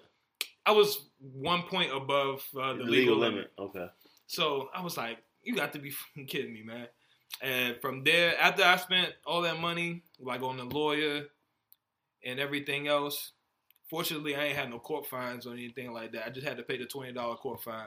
But between the lawyer and like renting cars and stuff like that, because I had wrecked mines, man, that was crazy. So, like, if I, let, me go ahead and just uh, you know put stick that to your mind, it's not it's not worth the DUIs, y'all.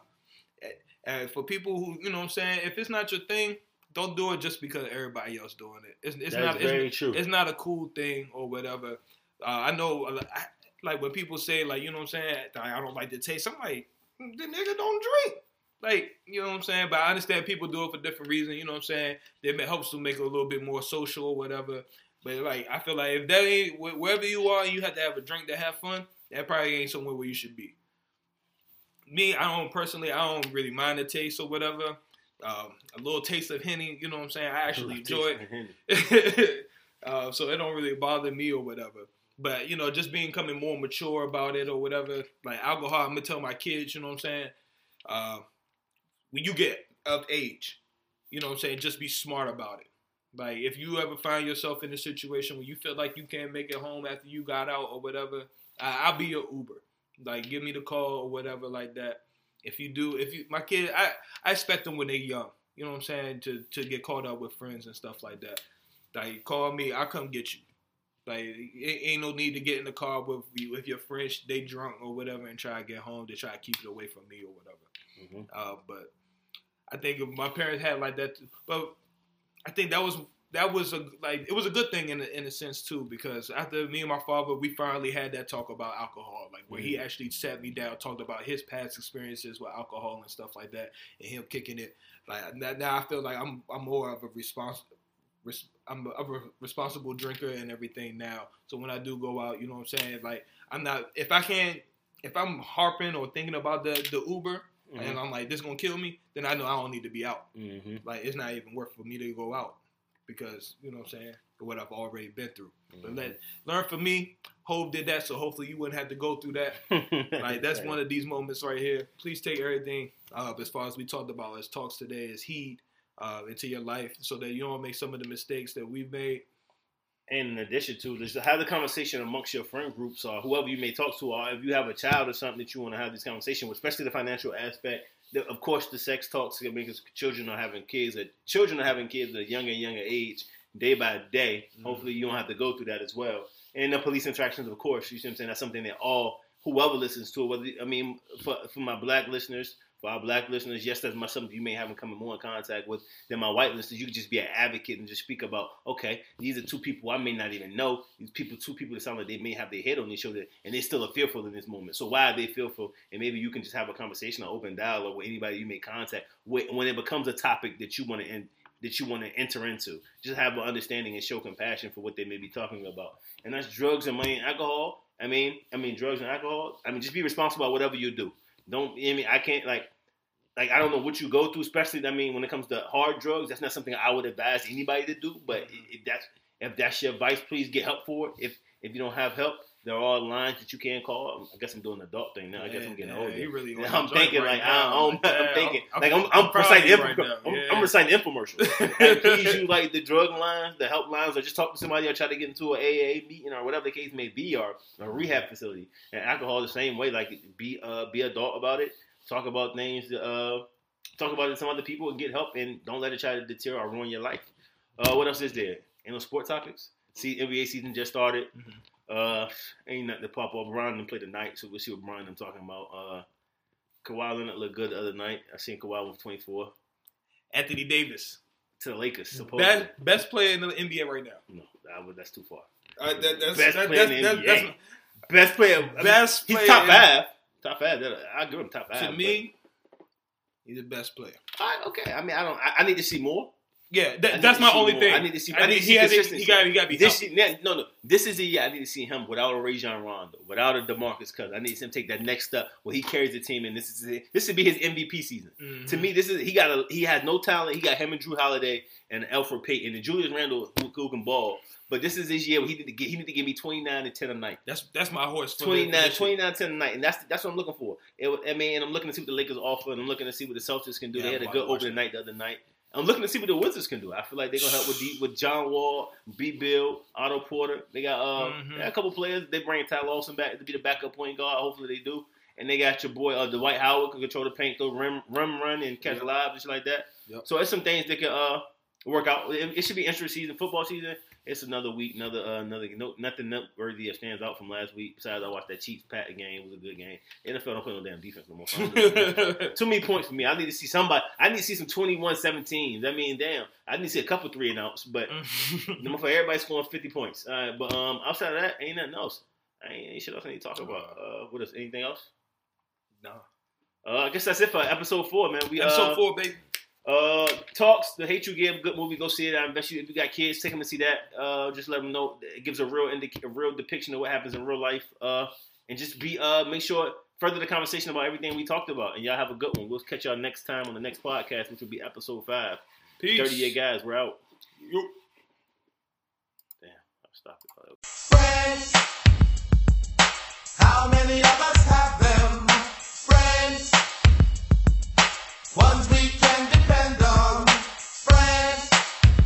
People. Episode three of the 30 Year Guys podcast. It's Rel and Jay. We back at it again. Yeah, boy. We touching on the topic as you can hear from the intro music, friendship, friends. How many of us have them? Being an older person, well, being older in life, you see what I'm saying? Friendship is something that you need no matter where you at in life, whether you're young or you old. But as you grow older, your your friendship circle sometimes diminishes, it gets smaller, sometimes it even gets larger depending on where you at, the people you're around, what type of friends you want in your circle, and how you value friendship. So that's one of the biggest things. That's the biggest thing we're going to touch on this evening, uh, today. Friendship. Like, and how many of us have them? And what's real? What's Mhm. not real? Let's get the fakes out. You know what I mean? Like, what you need in a friend? Why you need that type of friend? And do you have a friend for all type of encounters? Like, you got a friend on the side. You got a dude you can depend on no matter what. You got a girl you can depend on no matter what. Friends can go a lot of different places, but that's what we're talking about this evening, today, friendship. And uh, what we gonna start at? Uh, friends. So how many friends do you got today? Ah, dang. Um, if I had to, I'm gonna have to guess. I would say I probably You gotta have. guess. What you mean? You know your friends. Like, yeah, I don't know how many friends I have. What like, you mean? Because you got to say so. Like we're talking about, like you, the people that I associate with, and then like the people that I I call legit friends. Okay, we talking legit friends. Le- People know, that you can, that you can confide in, you know, gonna ride with you, gonna be honest with you, all of that. How many friends do you got? Let's say fifteen. You got 15 friends? Damn, I think so. Damn. 15 people? Yeah, I know. That's a lot of people. I know 15 people that I know. Like when the times is on the like Yeah. something on the line, they come like, yeah, through. they come. Are they all intertwined? Do they all know each other? No. Okay, so you got different segments of friends. Yes. Do you put do put do, are some in higher esteem than others? Do you say I know I know I can fuck with he my friend I know him twenty years, but I don't really count. I don't really fuck with him no more. I just know we see each other. It's I- always good to. I think I like my friends are some some I think are more reliable than others. okay. but I think I, I I value them all the same. Okay. but I just know different things that we can do. Okay, so like I know I I know the friends I can travel with. Okay. I know the friends that you know I'm just going to hit the bar with. I know friends who I could do some probably like nerdy shit that like some of my other friends probably wouldn't do or they not into. Okay. So you know I I think like you were just like we're going to touch on tonight or whatever. Uh, the segments that Yeah. you have friends for. Yeah, or- different or- or pockets. You put friends in different places. Like for myself, like shit, you damn, you said fifteen. I feel like damn, I feel like I'm I'm goddamn antisocial. I got like five to six six friends max. six Six friends, fr- six friends, six true friends. Okay. Six people I know I can count on no matter the circumstances. If I'm down on my luck, Mm-hmm. I'm homeless. Mm-hmm. Like that's when I know like nigga, I can't go stay with you and I ain't got nowhere to go. Mm. That's what I count as like. That's what I count as one of my true friends. Now, I you sometimes you can use the words loosely. You can use the word loosely, Mhm. and you be like, "Oh, that's my homeboy. That's my nigga. That's my." I, I don't use the word friend that often. I take it back. I got six friends. I I, I can narrow down about six, maybe seven, if I if I really had to be like, "Nah, I fuck the nigga enough to be my friend." Uh, I know that like I know I can count on him in the time of need. And I got six friends, man, six to seven. I go seven to be uh Just to on be able the, to say on, something. on being on the linear side, so motherfuckers don't think I'm antisocial out here. But no, I got seven friends, but uh, I know hundred thousand people. It seemed like. And, and it definitely feels that way. But I'm sure other people would call me their friend. But I mean, do you feel like you have that? Like I- nigga I- call you a friend, and, and you don't fuck with him to that same So that's what I was trying to think of too. Like people that would be like, I call friend, and they would call me friend. okay, yeah, yeah. I guess. I, well, I probably. I'm sure more people call me their friend. Maybe I don't classify them that way. I probably feel the same. or maybe way. I don't confide in them enough. Or we don't, Uh. I don't feel like we talk enough. If it's my friend, I feel like we gotta talk. on a regular basis. Oh, I, I would say regularly. You see what I'm saying? Because you gotta know what's going going into my life. Hmm. Like what what's like what my head. You gotta catch me before I go on a downward spiral. I Mm-hmm. feel like you got to see me and you see me enough to be like, nah, nigga, you wild. Uh, congratulations, good luck. You know what I'm saying? Do Yeah, your like, you know what Like, you you see what I'm saying? We know we, we know each other live. Like we know each other like significant others if that's the case. If they have them, if I have them. Mhm. You see what I'm saying? All of the above. Like we know we know enough about each other. We're like we don't. We talk maybe one, maybe once or twice a month. I would say to Okay. catch up to keep, or sometimes even more because you always got those friends you talk to all the time. Yeah. like you in the group chats with, Yeah. and so forth and so on. But nah, I would say seven at the max. So like, like, so how did you get 15 friends? Like, I feel like it's a lot. You got- Oh no, so I I feel like you know most of these like I feel like I had a small group of friends probably like from like elementary on. Like I just had like I, I would say I was one of the kids that like I could fit into almost any circle. okay. So by like fitting into many different circles, interacting with many different people and everything like that, I've been able to you know meet a lot of cool people.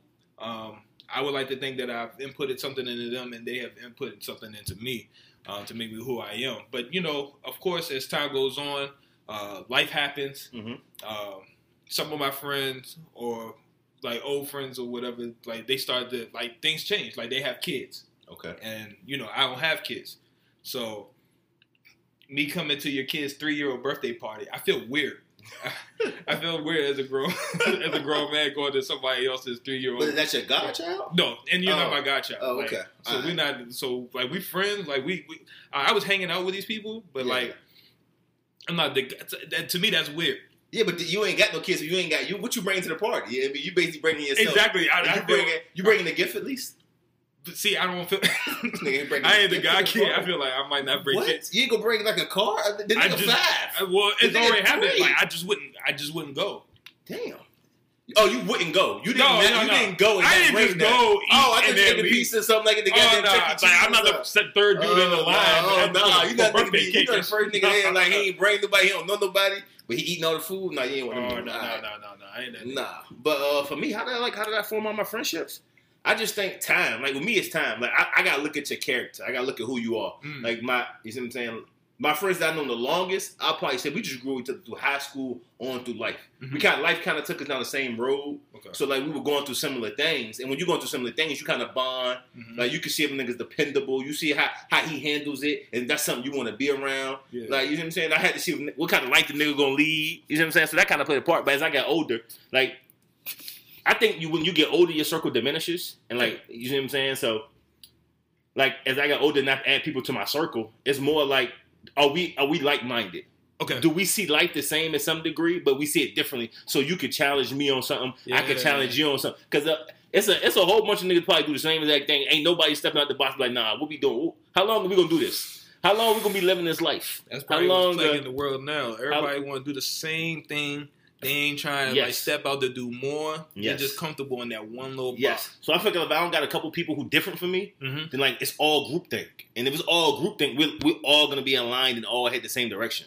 And that means we all gonna have the same place. Like it's nobody gonna be over here to the left. I can't. I got my friend to the left. He Mhm. wilding, but I need to go do that wild shit with him for a little bit. You see what I'm saying? Just to make sure I make sure I stay hip into the culture. You know what I'm saying? No, like so. Now that was like my biggest thing. Like make sure I got my core friends that I known for the longest. You see what I'm saying? Is always gonna check me. I can. We can fight, but we still gonna be brothers and friends tomorrow. And then as I got older, like I need niggas who like minded, who because now you in the career field, now you in life, now you thinking about family. You see what I'm saying? Like I invite a nigga over my house, we can barbecue. You see what I'm saying? I ain't got to worry about nigga going my refrigerator, taking my beer, or something like that. And the nigga ain't bringing nothing. Yeah. You know what I'm saying? Some shit like that. That was like those are the that's the way I kind of hone my friendships with all my friends, like making sure that we all have something in, we have something in common and we can challenge each other. But we still at the end of the day we know it's coming from a place of love, which is the biggest thing. Yeah, dang, that's that's really it. Like knowing that, it, like I, I, I genuinely love and care for the person, But then, like you were saying, at the same time, I think you have to add, you have to have some kind of value to Yes. my life. Like Yes. if you're not making me better, like you were saying, or pushing me to do something out my comfort zone, or if I am wild and you're not trying to ring me in, but you Yeah, pushing, yeah. gassing me up for all the Yeah, wrong yeah. things, then that- hopefully, well, I know I would come to the point after a while, hopefully myself, where I could like check myself and then check that person out my life. But I mean, I, I've seen it all too often where people don't check it. and Yeah. just keep going, just keep wilding, just be the wild nigga in the group. Yeah, it's like it come a point in time like when I ain't we ain't in our twenties no more. So that's the biggest thing. That's Yeah. kind of what I really like. Even though I'm like like four of my friends I've known since middle since high, middle school, high school, and like we we all wild. We had our moments, but we kind of run we kind of brung it in. Yeah, we. I, I got one friend. He was a wild boy. He probably still is. You know what I mean? We talk. We don't talk as much, but I know the nigga. I know if I call the nigga, he hearing a heartbeat. Mhm. That he was a wild one. Like that's the nigga. Like he was out here in them streets. He was living that life. He took Chopper that seriously. You see what I'm saying? Yeah. So yeah, I mean, I'm like, all right, we cool, but me and my other, we kind of, we ain't gonna say we separated from nigga, but we had to let nigga go figure out life for himself. yeah, We told nigga like this shit only gonna get you so far, and we didn't see enough. We know enough niggas everywhere we go. You see what I'm saying? That it's, it's always the same. Like you, you take that life, you take that Mhm. lifestyle. It's two places you headed.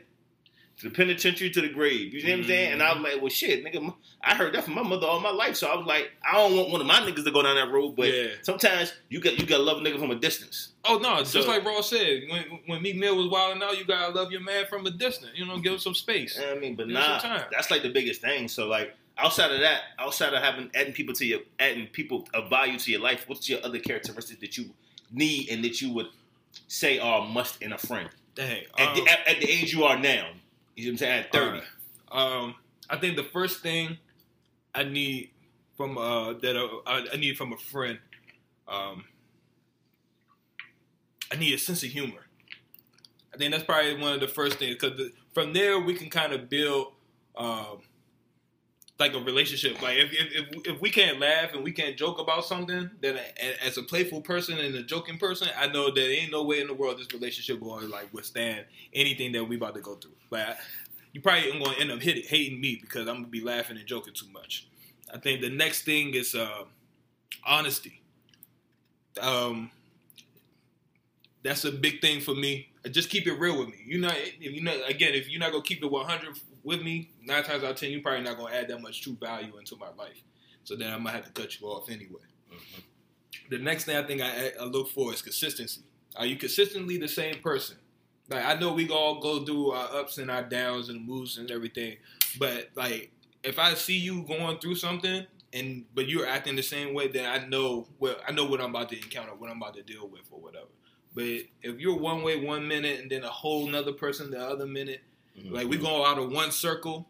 If it's just the two of us and we we one way, but then when we get around like maybe another friend of yours or another mutual friend and you acting totally different, nah, I can't I, I can't rock with that. I think those are the three main things that I look for like friends or whatever. Uh, for me, I would say, uh, I probably say my biggest thing is probably just being honest with me and yourself. Mhm. You see what I'm saying? If you ain't honest with yourself, I know you can't be honest with me. Like True. you know what I'm saying? True you and we can have that back and forth, like nigga, you you ain't you ain't where you supposed to be, or you ain't doing what you're supposed to be, or and I ain't in the situation that you should be in, and vice versa. If you can't, and sometimes. Like if I can't if I can't tell you that and, and you can't accept it and you don't know it's coming from the right place, then I know we can't be friends. Because at the end of the day, what's a friend? What's a friend without a person who can be who can divulge and tell you about yourself and they can tell you about them and you gonna take it the right way. Yeah. That's that's probably the biggest thing. Uh, number two, if I had my top 3 Mhm. number two would probably be uh uh probably be uh consistency. Okay. Somebody you consistently who you are. Like you said, Yes. if you show me this who you are day one, I, of course you gonna go like you said, you're gonna go through your ups and your downs. Niggas gonna be moody. I don't go for what you do. Niggas gonna be moody just like girls Yeah. and shit. Yeah. So I mean, uh, if a girl is your friend, you see what I'm saying? Niggas gonna be moody. Uh, that just being who you are, being consistently present in my life, and just if you're gonna be here and we're gonna be friends, all right, we're gonna be friends. Even though we may not speak all the time, but when we see each other, it's, It's the love. same love. It's the same way. Like we we gonna argue and shit. We gonna we gonna have our moments, but at the end of the day, we're gonna regroup and be like, ah, this ain't that this ain't that big. This is petty. We can move on from this. And probably the third one is uh, I'll probably say loyalty. Mhm. Lord, I say not even being loyal to me, but loyal to our relationship. I mean, which is me, of course, but being loyal to relationship. If we are friends, I, I, expect you to like if something. If you hear something about me, come bring it to me. Hold me down in that moment. Mhm. Ch- ch- break me down if you feel like you need to break me down. Just be be loyal to the friendship. Not Yeah. necessarily all aspects of it. Mhm. Whether it's being honest, being consistent, just showing me that who you are. That's just a, that's just an attribute of a person that you probably. I don't know if loyalty even exists no more with social media like that. You see what I'm saying? Because niggas will take niggas will leave a message on your page. And, I mean, like just and I probably say the next thing: keep our shit in house. I don't need nobody else to know we friends. Like, I don't need nobody else to know we going back and forth because of social media or some shit that you misinterpreted because you see me like your, your girl picture or some shit. Or some crazy. You know Yeah. how people just wild or stupid shit Yeah. nowadays. Nah, bring all the shit. We got issues. Bring them shits to me. And vice versa. Now I bring you. We both grown as men at this point in time in life, and we can't have the, the decency to have that conversation amongst ourselves. Then who else are we gonna have it with? We just gonna argue over the internet, and we just gonna be typing back and forth with each other? Nah, those probably be the four things right there: uh, honesty, loyalty, consistency, and just being uh, upfront, upfront Yeah. with each other. Those things. It. Next question I'm gonna ask is probably gonna be a crazy question. Uh. How many girlfriends do you have? Like female friends? Do you have female friends? Is it okay to have female friends as a guy? Uh, you know what I'm saying? If you're in like a relationship, do you have to like how do you feel about like how, do you feel uncomfortable with your relationship and you have a female friend? Do you feel like your significant other has to be aware of every female friend that you've ever known uh, that you constantly communicate with? So I know I get in this argument all the time because Okay. I'm a dude. I, I I don't have. I mean, I'm not insecure. Okay. So I, I believe that people should be able to be friends with people of the opposite sex. Okay. Now, am I dumb to think that somebody from the opposite sex can't have, want more than Mhm. just a friendship? Of course. Like Yes. I mean, I, most people like attract to each other or become friends. I wouldn't say ev all your friends are like attracted. You you're physically attracted Yeah, to. yeah. But well, I like, hope there's- you're not with guys. You Nah, got to nah. hold your guys in the circle. I mean, I I'm talking you're about, for, I'm about for the opposite. Oh, okay. I didn't know you said you said all friends. I was about to damn, you got all female friends? Yeah, that's a good life. yeah, yeah. but um, but damn, flustered. Um, You were saying most women, most women, most Oh, men yeah, and but- women are kind of somewhat attracted to each to other, whether it be the personality or whether it be the looks aspect. yeah, but from there, but like I think as if you're gonna have a real true friendship, like we were just talking about, then the person one's gonna be able to respect that you're in a relationship. Mhm. Um, also respect that there's a line and know where certain boundaries are. Now, Okay. I, I do agree that sometimes boundaries may have to be uh, lined up or discussed. Mhm. because you know somebody may have um, be real playful with their friends, so Mhm. they may flirt and shit with their regular friends and Mhm. everything, and that's just how they are. Mhm. Some people are just nat- naturally flirt- flirtatious, Mhm. or just an extrovert, like really outgoing, and they you know they can engage in different conversations with people. Some other people, like if your mate ain't ain't that type of person, where you know what I'm saying you can go out there and have those type of conversations or or, the, or form those type of relationships with people, then you know as you go along in your relationship, that's when you're going to be able to set those boundaries. Okay. I think that's where a lot of maybe like friendships of the platonic friendships probably go like die out and everything. But when certain boundaries get caught up, other people know they can't like respond or respect those boundaries, and so you know you gotta go to your opposite ways. Um, I do have female friends. Um, I try to talk It about took you my. all that time to say just say you got female friends. well, I want to get, get all You that to caveat out there. This, Nah, this is the reason I got female friends. They're attractive. Like we can have we can have great conversation, but it's nothing more than that. This is he crazy. So uh, yeah, I do have female friends. Okay. I try to talk about them as much, you know, as any other friend. Like to me, they're all the same. Within your within your household, you try to talk about them because you want everybody. Yeah, you want the person, your significant other, to understand. Yeah, I want that, my like this is the person that's in my life, and then that they're not nothing more than that. We just Yeah. a good friend. We're just good friends. Okay. Do they are they uh, do they meet their, your female friends? Are y'all are, have y'all so I don't go out my way to be like, let's go out to eat. Okay, okay, okay. But like if we're out, and this has happened like several times, like we go out or whatever, I'd be like, oh yeah, this shorty from you know the office. I talked to them this here and here, here and there. Which- like this another shorty that I know. damn, Come this on. happened often. damn, you know it. Oh, man. I'm popular in the post office. so- Okay, I understand. but You you live in the mail to all of them, huh? Chill. um, so like, nah, it's no, it's nothing for me to introduce them. To me, all my friends, they they niggas, they my niggas. Yeah, So you know what I'm saying. The same way I treat my my closest friends or whatever, I'm gonna treat or treat my male friends or whatever. I'm gonna treat my female friends. Okay. You know what I'm saying? I'm gonna keep it real with them. Talk to them the same way I talk to my male friends and shit like that. Yeah, but uh, for me, uh, nothing to that extreme. I probably would say if I had, uh, I probably say I got one female friend. Mm. Cause no, like I feel like most in my mind, like I don't know, I'm, I've always kind of been skeptical of having like female friends just because of what, like if I'm in a relationship with somebody, what they gonna think about it. You see what I'm Mm. saying? And plus, like I probably get, you know what I mean, you never know. Like a female friend, I may say something, you know what I mean, or say not say something wrong, but I may say something and like, I may try them. Mm. So I don't even want to put myself in a situation, Situation like, where a, that like I, I'm cordial with a lot of females. I'll say Yeah. that. Like I'm cool with a lot. You see what I'm saying? But I wouldn't go di- deep, deep diving and like giving them all depths and layers of my life. Like, You see what I'm saying? Because you know, when you start doing that, a woman get that emotional bond. You see what I'm saying? How, Yeah. If I'm a friend, like if I'm a friend, I'm gonna tell you everything. mhm. Like using my innermost thoughts and secrets and all that type of stuff. So that emotional bond may get get there and get built. Then you never know what can transpire from there. So Mhm. I'm always like, if I got a female, I would, if I classify my friends, probably straight surface level. I hit up like, we going out, we drinking, we getting drinks. You see what I'm saying? We chilling. Mm. I ain't telling them like, yo, you see what I'm saying? I'm down on my luck type of thing and all that type of stuff. Oh, okay. You see what I'm saying? I don't think I don't know. I just ain't never had a, a female that came into my life that's been strictly platonic. Like I got like my significant other's been my friends, but even when we Mhm. if we start we break up, we ain't friends no more. Shit. like, like, we like, what am I do? Because I already like at this point in time we've been together. Like I see Yeah. you for what you are. Like we was we was great together, but we happened to go our separate ways. And like, are we truly gonna be friends? Because I feel like if I don't let that attachment go, Mhm. I'm gonna still think I always Oh, can come back and, inter- and interrupt your life at any point in time Mhm. and take over your situation that you're currently in. I had a next man back. because you tell him that's the next man, that that was the guy before you, and we still friends. Like that's why I probably don't even have female friends because if anybody, if I tell any female my deepest thoughts and secrets and all that, it'll probably be the one I'm with. Mm. So it kind of it's kind of. And I ain't trying to be messy with nobody at this point in time in life. Like, so I just sabotage, we cordial, how you doing? Exchange birthday, holiday text. Your mom's good, your dad's good, all that type of stuff. Nothing crazy. So, nah, I'll probably say if I had, it's probably surface level. All the females that I know is surface level. I don't dive too deep with them. I keep Mhm. it all, I keep it love. Like, we see each other, we out, we may be in a group chat, exchange some text, say something crazy here and there, but nothing, nothing, nothing, nothing is overbearing and across the line. Mm. But nah, I mean, you're a better man than me. You know what I mean? I mean, I, so I mean, I just know for me, I'm an open person. Like Yeah. it's not, it's nothing for me to divulge because it's a, it's, it's to me, it's it's my life. I know I'm sharing my life with Yeah. my significant other, so like they would have to understand. Like I've been the same way for a long ass time. Yeah.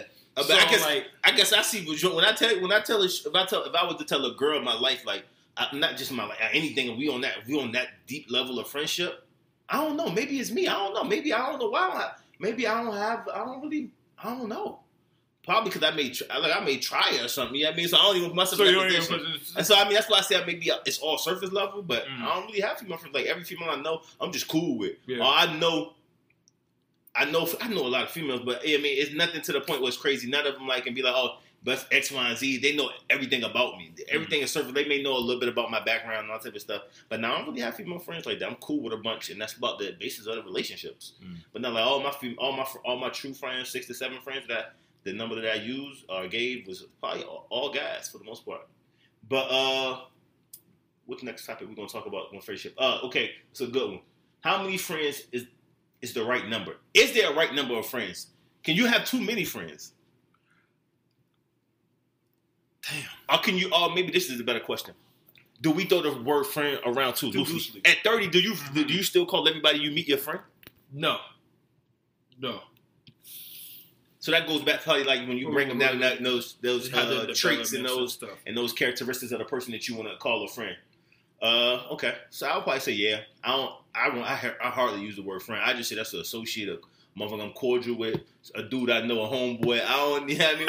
if I say like friend, nigga, I get. If, if I call nigga my friend, that means we we got some real history. We got we we. It's it's a love there. It's a mutual bond. Mm. So nah, like I don't. Is there a right number? I don't think there is a right or wrong number. Number? I just think how you feel about people.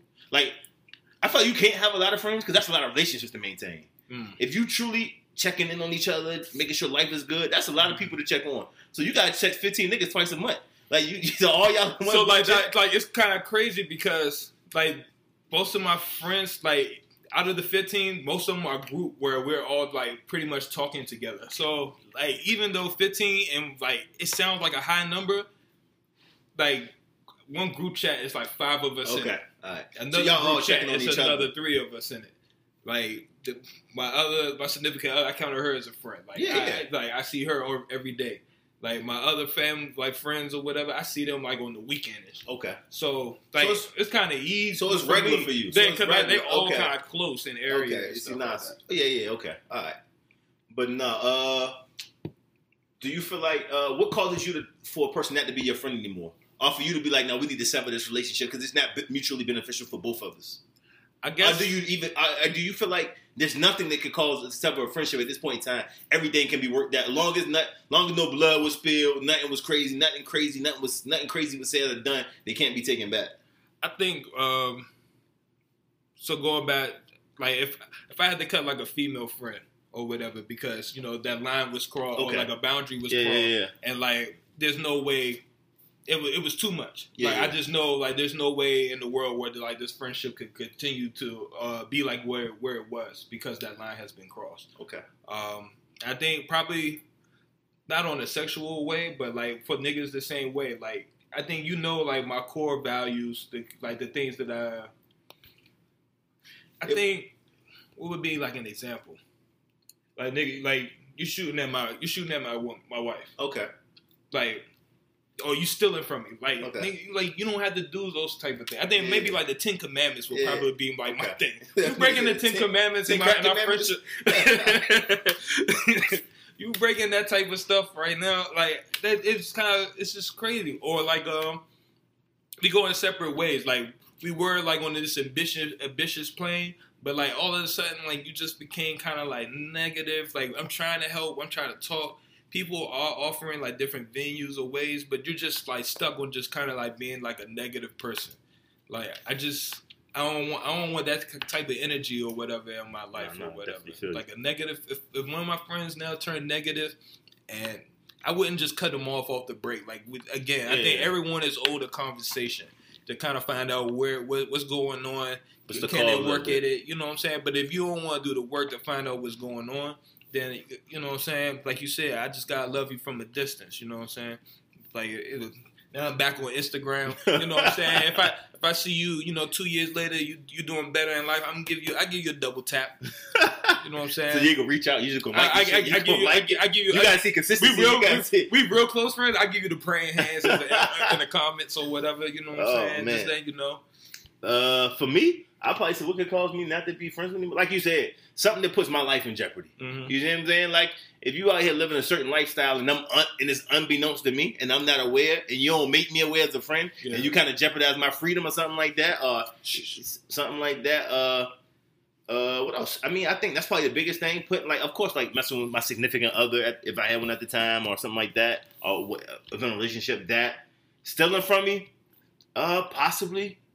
Maybe I mean, because motherfucker can steal from you. Be like, I ain't want. I, only reason I stole from you because I ain't want to hurt you. So much. They, it, it's a lot of rationales motherfucker use with thievery. So, but I mean, possibly that probably would be one. But the probably biggest thing will probably be those two, like doing something to jeopardize my life, my Mhm. lifestyle, my freedom. Mhm. You see what I'm saying? I just like my significant other. But then I wouldn't even be so mad. I don't think I'm never mad at my. I would never be mad at a guy if my significant other cheating on me uh, with my friend. I think I'd be more mad at my significant other because I'm gonna hold her in the highest thing that I hold my friend. At that point in time, we together. Oh, I'm from that school. I'm from that school. And that, I'm never mad at a guy if I'm if I'm cheating. I'm always mad at my my. I, yeah, I gotta other. check my joint. But if it's my friend, I probably I'm gonna hold, I'm gonna harbor some ill will. But in the day, I'm like, you saved me one. Yeah, if it wasn't yeah, yeah. you, it's somebody else. He the, he, Like, to yeah. me, he the hero. Yeah, if he saved me, But you know, I ain't gonna let him just no, get no, off scot free. oh no, we gonna have some. We Oh, probably no, gonna throw yeah, oh, no, yeah. We gonna throw hands. I- well, Rest assured, he gonna have to let me get. We gonna have to catch one outside. You throw we gonna have to catch a fair one. If you're not, oh, we gonna be friends. I, I- we gonna be friends afterwards. It's gonna But take I, you gotta catch the fair one first. Oh, You gotta catch the fade off the shit that mm. you did. You know, if I love the joint. If I, if you, I understand if you, if she's something we knock it. If I'm knocking down and you, I'm dogging her behind doors. Yeah. But if I tell you I love her, she the one, possibly, probably. in the spirit of the moment, I think I might have to. I'm, gonna- I'm have to catch the one real quick, and he better not win. That's the thing. He then I gotta keep throwing it every time I see you. He can't win. I gotta throw If he win, then we, we can't be friends no more. If And he lose, I know he like, all right, I, I owe him this. Damn, I owe no, him no, this. no, I owe him this. He can't win. He can't win if he knock my joint down. You gotta take. You gotta let me feel like I won. All right, so he he, he win the fight and knocked your bitch down. We not friends. Then what? You We not everybody friends. say you can't be friends? We friends. can't be friends. There's no After- way. He took everything I wanted in life. Exactly. He demolished our friendship and he demolished my joint. That's like being a slave. It's like literally. That- like, he owns me. Like, he, He can your go put woman that up- and beat you. He like, can go put pictures up on Instagram of me and her. Exactly. and then we're like, "Nah, I, I beat both of them." what you gonna do? Fight again?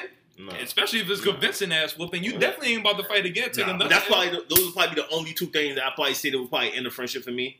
You see what I'm saying? But e- like, so those that would be it for me. Those be it. Those two things would be it. Uh. uh, man, that nigga crazy. Size, size worked on me. Uh, but um, what we what we at? You over here? shit. All right, all right, all right.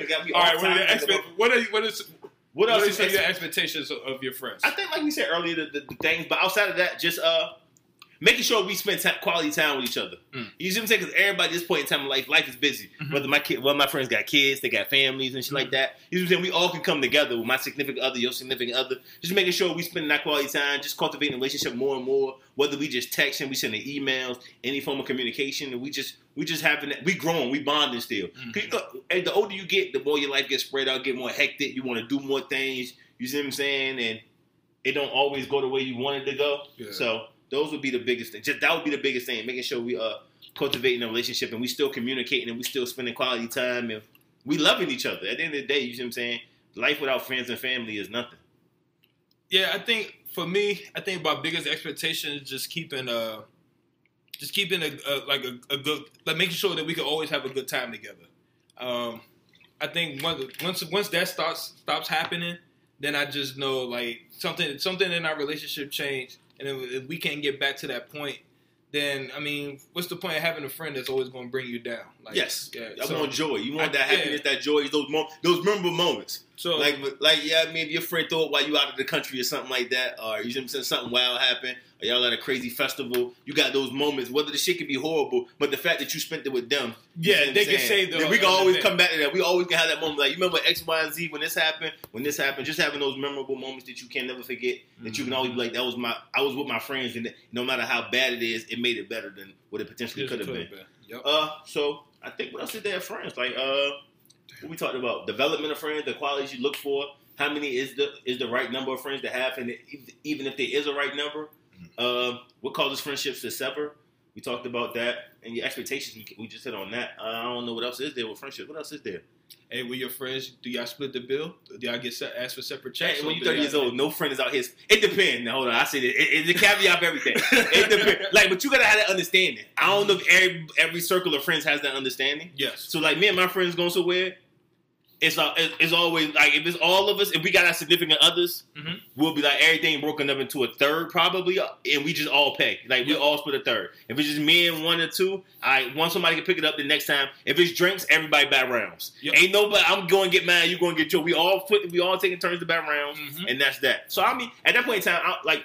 Good. Luckily for me, I God has blessed me with money. Is like buying a drink is not an issue for me. You say anything like that, so I'm always open to take treat my friends, whether it be uh female friends that I just casually meet, you see what I'm saying? Uh, I casually know, cordially know, let me say that, you see what I'm saying? I'll bow around for the whole group, you see what I'm saying? Because at the end of the day, it's only money. The times that we have, I remember them more- way more way than that $50 I'm going to spend. spend. Yep. That $50 to $100, I can make that back uh, 3,000 times over, but those moments, I can't make that back. So, of course, you see what I'm saying? Like, now, I don't think you can be tight with your friends. Like, you can't be money monetarily Yeah, no. tight. You can't be cheap with money with friends, with, with true friends. I think if you start to second guess it, It Or whatever, it ain't a real friendship. No, no. If I got to be like, is he gonna get me back next time? yeah, Nah, you don't then- need, need to debate that. You know what I'm saying? At the point in time like that, that's another thing. My uh, majority of my friends got to be good with money. I can't be out here picking up the tab from the grown ass man, but for so long, I can understand you falling hard times. Yeah. But like, nigga, we out, Mhm. and you always nigga with no money. Yep. No, we gotta have some conversation. You don't need to come out. Hold on. You need to sit in the house. I'm about to You say, gotta sit in the house with me. two times. Hey, don't, hey, you ain't gonna get the call from me. If you just meet me there, and then when you be like, well, you see me there, like, I ain't know you was coming. Well, nigga, I ain't know you had So money. like, so like, I'm so cool. I'm so cool. My friends know I don't carry cash. Mhm. So to the point, them niggas will have cash when we going to a club or something. We gotta pay to get in. Them niggas will go to ATM before they get to me. You see what I'm saying? Because they know I ain't carrying no cash. I can I buy all the drinks in. I'm gonna get you your money back. You Yeah. see what I'm saying? I'm buy all the rounds, but I just won't carry cash. So we got to understand that rapport that like when shit come down, you know what I mean? Look, that nigga ain't gonna have this, but he gonna have this. You see what I'm saying? So it's kind of it's kind of we don't even have to say it. It's, you don't even have to express it. It's, it is what it is. Like relationship is so good now to the point where like we don't even have to speak certain things into existence. It just happens automatically. But that's like the biggest. That probably is another thing that I, that kind of plays into my mind with building friendships, like a nigga financial status. Not that that's gonna be the basis of it, but like when we going out, we spending money, we doing things. We even vacationing. I can't invite a broke a cheap nigga on vacation. Cause nigga may want to sit in the room the whole time. I'm like, I, I, nah. nah, nah, that's not what I came out here for. Nah, I'm gonna enjoy my life if I'm out of the country. Yeah. But yeah, so nah. That was part, that's it right there for friends. I think we touched on everything. I think so too. The most important thing, like, make sure your friends aren't broke. Remember that. broke friends is not a good friend. Nah, I'm saying you fall in hard times, you gotta understand. But don't let a nigga use you out here. Don't be used out here. Don't be gullible. And if we forgot a topic about friendship, make sure that you hit us up on Instagram and Twitter at 30 Year Guys. Um, and just just let us know what topics or what it is that you look for your friends or whatever. Or some of the topics that we hit on. We just want to know what you think. We want to interact with the followers, the people who are listening. So go ahead, tap that follow button and share us uh, some of your thoughts and comments in the comment section. All right, so let's move on to some other topics, just some wrap up topics for the day, this evening. Uh, Insecure ended. Okay, That's one of my favorite shows right now. I, I'm, A good friend of mine, a very, very good friend of mine, put me onto it about two, three years ago. Like I owe her everything for it. You see what I'm saying? Like even though I, I thought it was gonna be some, tra- I thought I'm just gonna be following the life of dirty old black women as they go through career, they go through friendships. But it kind of, I, I'm actually a part of like the the cult like following of it now. So that ended. I mean, what? Like you got? any- Did you watch it? Did you watch the season finale? Oh yes, oh yes. Uh, I, I, there's no. so what was your take over the overall season three for Insecure? All right, so overall, As a young black man watching other young black men and women interact in LA, because I'm plan to move out LA just because I watch as a kid now. That's my goal to get to LA. man, I just want to go to a day dream. Of, parties. that's been a dream of mine. I just want to go to No. I hope That's you say all get. I want to do. I've been to LA twice. I've been to LA about three, three, three times. It, it was some for work, some for pleasure, but I ain't making it to no day party. I want to go to Issa Rae block party. She's supposed to be building. Mhm. I want to go that shit if it ever happen. I'm gonna get an invite. I'm gonna tag on this after this too. I'm gonna tag on. this. About, I'm gonna put a timestamp. We talked about Issa Rae and Insecure uh, 35 minutes. Right. So I'm gonna make sure she put that. I'm gonna send her that. Uh, my take on the season, it was good as hell to me. Like it definitely had, like you could see friendships in it. Like Issa and her Mhm. friend had a moment in the last episode. Yeah, that the was friend, that, like, I would have done that for my friend. Like I went for like No, You wouldn't, have blocked. You got to. You got to let me do that. No, I can't, cause it's gonna fuck up the moment. Nah, It's no, your birthday? It's, it's my No, birthday. It's my no. moment to fuck up. It's No. my relationship. No, she don't know her thing. Don't, don't. Do not ever tell a female that I'm No, fucking no, with. I think it's different for guys. No, no, no. You No, no, no, no. I would do the right. I would do the same thing with my homeboy. At that point in time, like, but she wasn't. She was- Issa was too emotionally invested for me. For the I done met the nigga five times. You always the nigga hit though. He did hit it on the um. What was the joint? Ferris wheel. What's the joint called? Yeah, the Ferris wheel. Whatever the joint called. He hit on that. So obviously she felt some type of way that his nigga in Exactly. She was out here being voyeuristic and shit, or voyeurism, whatever it's called. I like it. So she was out here doing. So she felt some type of way. She was emotionally invested with the nigga, but I don't blame Molly. She said fuck the nigga for three straight weeks because the nigga ghosted. Now as soon as the nigga come back to town, she supposed to jump on the nigga. No, Even though I'm, t- I'm, she I'm ain't got to jump on you. She got. She ha- she has the right to have that conversation. I have the right to talk. Yes, to but at that on that day, yes, it's my. It, it don't matter. no, I think I think I don't blame Molly though. I can see like we about to go out. Me and my homeboys about to go out. I don't want her to put me. I wouldn't want my ex to come put me in a mental, a fucked up mental space. Like I ain't gonna want to go back at nothing else out there. What if I want to go bag the world? Now I'm thinking about her ass and I'm trying to bag the world. It don't matter. You that's going for an, you. Okay, as, For a as guy? black man, that's gonna that's the fuel of the fire. That's like a nigga talking trash before the game. Like nigga, now I'm ready. I'm ready to get these shots off. Now I'm shooting more than what I than what I attended probably when I. But I think she truly cared for the nigga. What's the nigga name? Nate. She Yeah, truly Nate. cared for the nigga Nate. So she she had some type of emotional connection, obviously physical connection as well. Mhm. And she was when a nigga when a Jake go digging through the trash for a nigga in your crib, go checking your history Exactly. on your laptop. She cared for him. So I think. A day later wouldn't have hurt. You see what I'm saying? I don't blame Molly, but I understand the perspective when people say, "Nah, let me make the decision for myself." I just think, nah, I don't blame her. Like that was probably that was probably one that's probably one of the best. That was one of the best things of the, se- the season for me. That right there. Uh, what else was it? What else did I, uh, was I fucking with? My nigga, my nigga Lawrence out here living. I fuck with Lawrence. My man Lawrence was I a don't fuck with strong bounce back. This nigga, Strong bounce that back. nigga, he, he, he had a good summer. Whatever whatever season they were in, like spring, winter, fall, that nigga had a good six month run. That's the best season of his life. God was Uh, blessing him in this season. Right, he was out here living. That nigga, and you know what's crazy about Lawrence? What I don't know if I would have had the heart to do. Call every chick that I thought I might have smashed and gave them something to. Would you have had the heart to do it? I don't know, but I wouldn't be out smashing joints raw. Let me I feel that out like there. I feel like that. At that age, I mean, we all in the same age. The way the, the show is portrayed, we all in the same age Yeah, bracket. yeah. Would you have been comfortable enough to be like call every? That means you gotta call every JD your phone that you think you might have smashed in that time frame. and you seen what happened when he called one joint and they didn't even have He ain't even So hit. So I like- that's one joint he ain't gonna be able to hit. I know. He, he done that. You got to delete those from your phone. but the, I, I commend the hell out of him for doing it. Oh, You know no, he's because there's a lot of dirty niggas out here that wouldn't say shit. That I, I, I hope in my mind that I am now with my conscience. My conscience would have got My con- I think I would have had to be like, yo, shorty, go get yourself checked. yeah. You know what I'm saying? Go make sure you alright. Just because something happened to me, I don't want to make sure it wasn't you that gave it to me. I don't. I ain't got no ill will because you probably didn't even know. You It- see what I'm saying? I don't think you purposely did it out It here. probably wouldn't even been me. It probably have been Christ. Like Jesus probably would have had to take over my body and just able- and help me do the right thing. Hey, that was a, that was a big uh scene. Uh, what else? What else? I mean, that was a big part of this. The uh. What else did I like about the season? I always, you know, my favorite character on the show. My favorite two characters on the show Uh-huh. is Kelly and Chad. yes. The, Kelly, uh, I forget her real name, Natasha something. Mhm. You see what I'm saying? She she comes with the impromptu lines uh, and the clutches moments. Like she's the Oh, funniest shit joint on television. She's the funniest female on television to me right now. So uh, she was good. that. And my like guy Chad, you see what I'm saying? Nigga, like, he was out here wilding. Yeah. And he finally got back with his his fiance, soon to be wife. The way he talked that the way shit, he dog, talk- that's, it. that's the way I talk in my shit. Like if something ever happens between me and my significant other, and then we get back together, all I'm hitting is whoopty whoops over the, the details, and, be then I'm acting like I was the nigga The in whole time, the whole entire time, time. to the joint. Uh, what else? Uh, uh, that was that was probably like the highlights of the season for me. Uh, uh, that fight between Issa and Molly. Uh, uh, Lawrence living his life and having to go through that real life moment that a lot of people go through. A lot of people probably scared to even admit that they probably go through it. You see what I'm saying? And then uh, Chad and Kelly with their uh, the comedy that they brought to the show to the season. Uh, what else was that? Was that basically it? I kind of uh, nah, I ain't really give a fuck about my nigga Daniel. Even though I fuck with him, but I ain't like he put himself in a situation to be used. Like ain't no chick coming to my Like crib, him and I Molly, like him and Molly this season, like they were real self destructive. I think, but Daniel, Daniel fucked his own self though. Like Yeah. first off, if that was my ex joint, she that first time. I'm not, I'm not letting her sleep on the sofa. She getting in the bed. Oh yeah, First off, no, you're not sleeping. on the No, sofa. I'm coming get you on, one night. on. Come on, you get in the bed. Like, for, I ain't, we- we not we, playing we, that we that sleep on the sofa. ain't no need. We Like, already, we already the fuck. Yeah, What- at this point in the time, you can put a little barrier, but I'm gonna tear this shit down. Oh, yeah. yeah, I mean, uh, uh, Molly, uh, Molly, uh, she had she fucked me. Oh, she messed me up. I thought the Asian dude was a good dude though. Yeah. He ain't, he seemed like he wanted the right thing though. He made a little joke about her and uh, being with a married guy, but that's a, you set yourself up for that. Anytime you fucking with a married guy, in my mind, you know he you ain't the one. Well, yeah, and but then, And then they harbor she- ill will towards him because he made a joke. but she was setting the joint up like she was like not uh like aware of the situation. Like she thought she made it sound like the way she was talking, especially to the Asian nigga, my ex. Like nigga, that's not your ex. Like that's a side. That's- you the side nigga. You was know- not even your side but, nigga. but that's the that's that she had that emotional attachment that she couldn't she couldn't separate the two.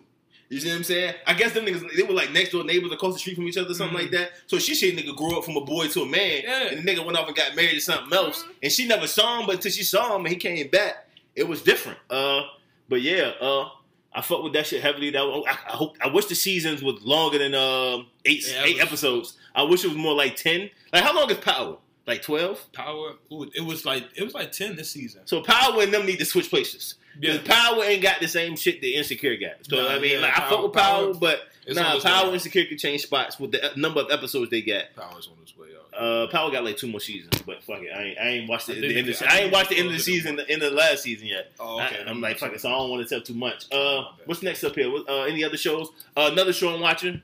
Uh, did a good female, a good female friend of mine put me on. They trying to make sure that I stay in love, and then I, that my love, did I, did I have, did I have real love? It's black love.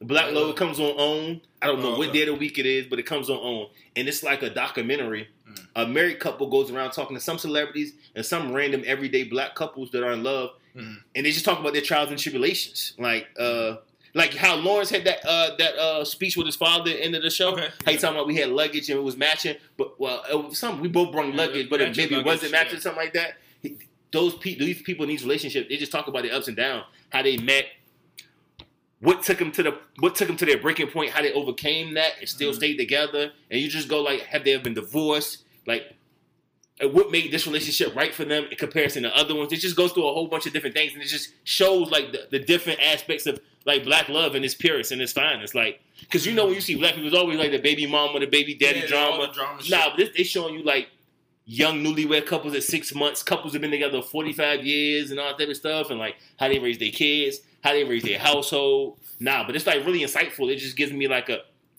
the biggest thing that I take away from it is like relationships is work.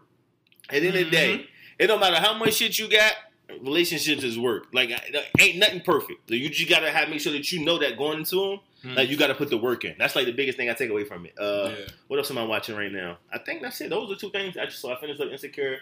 I started Black Love.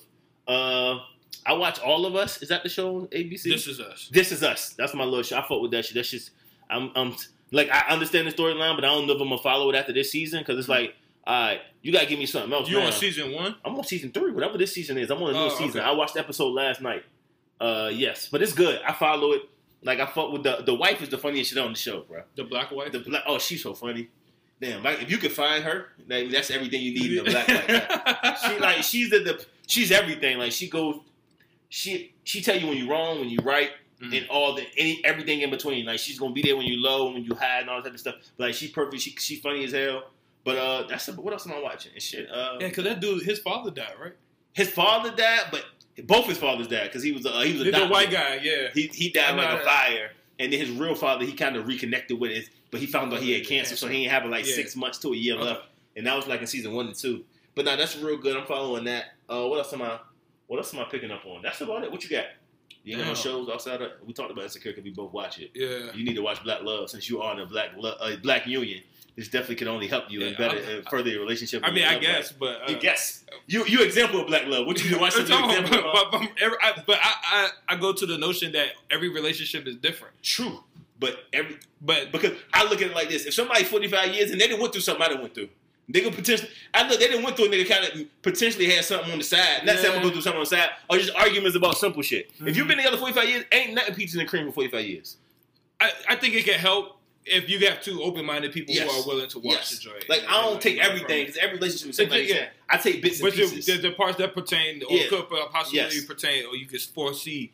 That's why I say the biggest thing I take from it is the fact that uh, the relationships is work. Oh no, I'm That shit never gonna be smooth sailing every time. Like you, may, a year ten may be the roughest year, but if you make it a year ten, year ten through twenty It should be love. You said if, if your if, if your relationship feel like a nine to five, like you going like you get off work and then you feel like you about to go into overtime when you get No, home, no, you, like you you need to let that shit go. Yes, yes, yes. That But they touched on all that. But I, I'm no uh, black love expert because I'm I'm still trying to find black love in all its forms and fashion. Like every every every uh, I'm working through every nook and cranny to find black love and the person that I truly love. They will know it.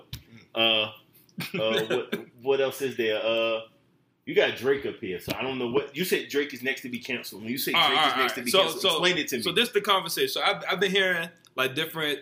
I've been, well, I've had the conversation in different circles. okay, Where, bring it to me. I'm, I'm the most realistic person. so, so so it's a 14 year old girl who who's on the Stranger Things TV show, the Netflix, series, Yeah, yeah, Stranger Things. I never watched So, uh, it seems that Drake and her have like some type of like you know relationship. Then I Drake, I talking don't- about, I don't- talking about Drake the artist. We talking Drake- about Aubrey Graham. Uh, Aubrey Graham. nice for what?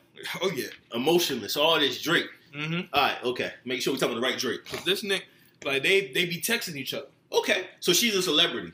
Yes, but she young as hell. She 14. Like- Did they have the same agent? Is, is she a musician? Damn, I don't think she makes music. I think she's just an actress. I don't know. So, so you don't so know. you know, you know, so I don't, so I don't, so look, look, look.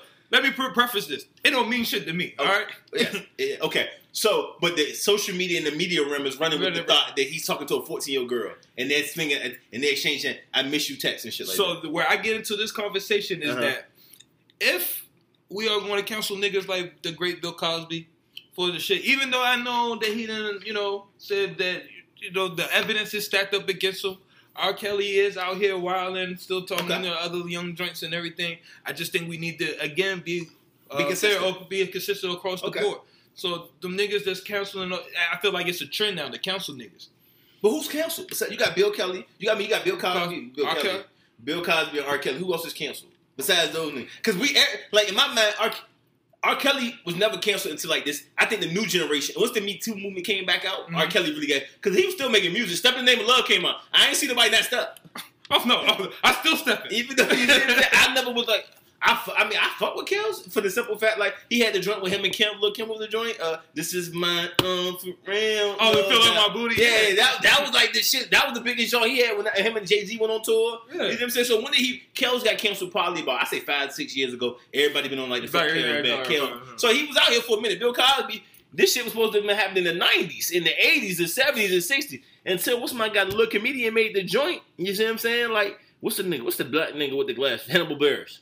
Okay. Until he made that little skit, that's when everything came back full blast, and like uh, everybody was like, "Let's get Bill off this." You know what I'm saying? Like, who else has been canceled? I think Kanye Kanye's canceled. I mean, I don't listen to Kanye, man. The shit he say, man. I, see, I, I never was like the Kanye. Like when everybody was on this rave about Kanye, I never like. Didn't, I don't know. I, I really won't fuck with Kanye. Like I don't think I listened. I think I may have listened to his first couple of albums in Mhm. entirety, maybe once or twice. But I won't play them shit on repeat because Kanye was never that nigga for me. Like. Like I, I, I never put Kanye on some pedestal that everybody else did. That, that he's some musical genius. Mm. Like that, like all the shit he put out now is some trash, right? And to my knowledge, I ain't listen to none of. it. so I still fuck with it. like, I like the music, but again, like You the, able to separate? Kanye- yeah, like all these niggas, they all done did some shit. Like I don't, and ain't nobody perfect. So Yes. in, in in the in the realm of things, that I'm gonna have to cancel every motherfucker. Yeah. So I don't, I don't. So like for me, I don't understand how like how this is a wave. I I mean, Like, do you think there's anything that you can do to shoot? Like, nah, I really can't. Uh, and with me, I can't give you my dollar after seeing you do this. What what what says nah? Excuse me. What says nah? That's just that's too much for me. You took it too far. You you went you you went above and beyond what I thought was even something that you could come back from. Like, is there anything like what what like what molesting children? Would that be too much for you? So like raping, But like that nigga, what, R. Kelly pistol Rape- joint, that was enough for you? Huh? A pistol and joint, that was enough for you? Consent. No, No, nigga, you can't. You can't get. What? Peed, you can't get peed At on. what age? Con- you can't consciously get peed on. What you- Like you nigga, what, what, What what, once, the wet, like if something wet hit you, like nigga, I don't know nobody who, who feels something wet hit them and Is not that- move. it- okay, I understand that. Even That's when not it raining outside, niggas will still move. yes. because obviously they're walking somewhere. Uh, but uh, my question is, if that's the case, but she was at how old was the joint? She was fourteen at the time. So is that are you cool with him pissing on fourteen year olds? Am I cool with no? But th- uh, that niggas is that's just one sick thing that sick nigga does, What you mean? So that's not enough for you? huh? 'Cause if you if that was your daughter, you feel differently.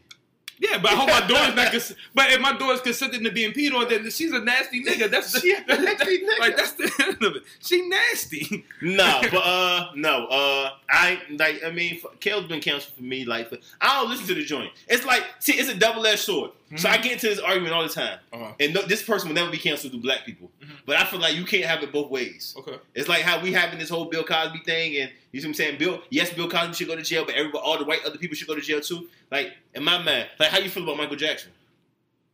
He made Thriller. nigga go, That nigga nigga, made go he made Thriller. but even though he touched these boys, because you, you, don't know that. anytime you pay money, you you admitting your guilt in my mind. If I'm innocent, I ain't Oh. paying shit. You can sully my, because regardless, they still can sully your name. They still can throw dirt on you. Just like Ronaldo.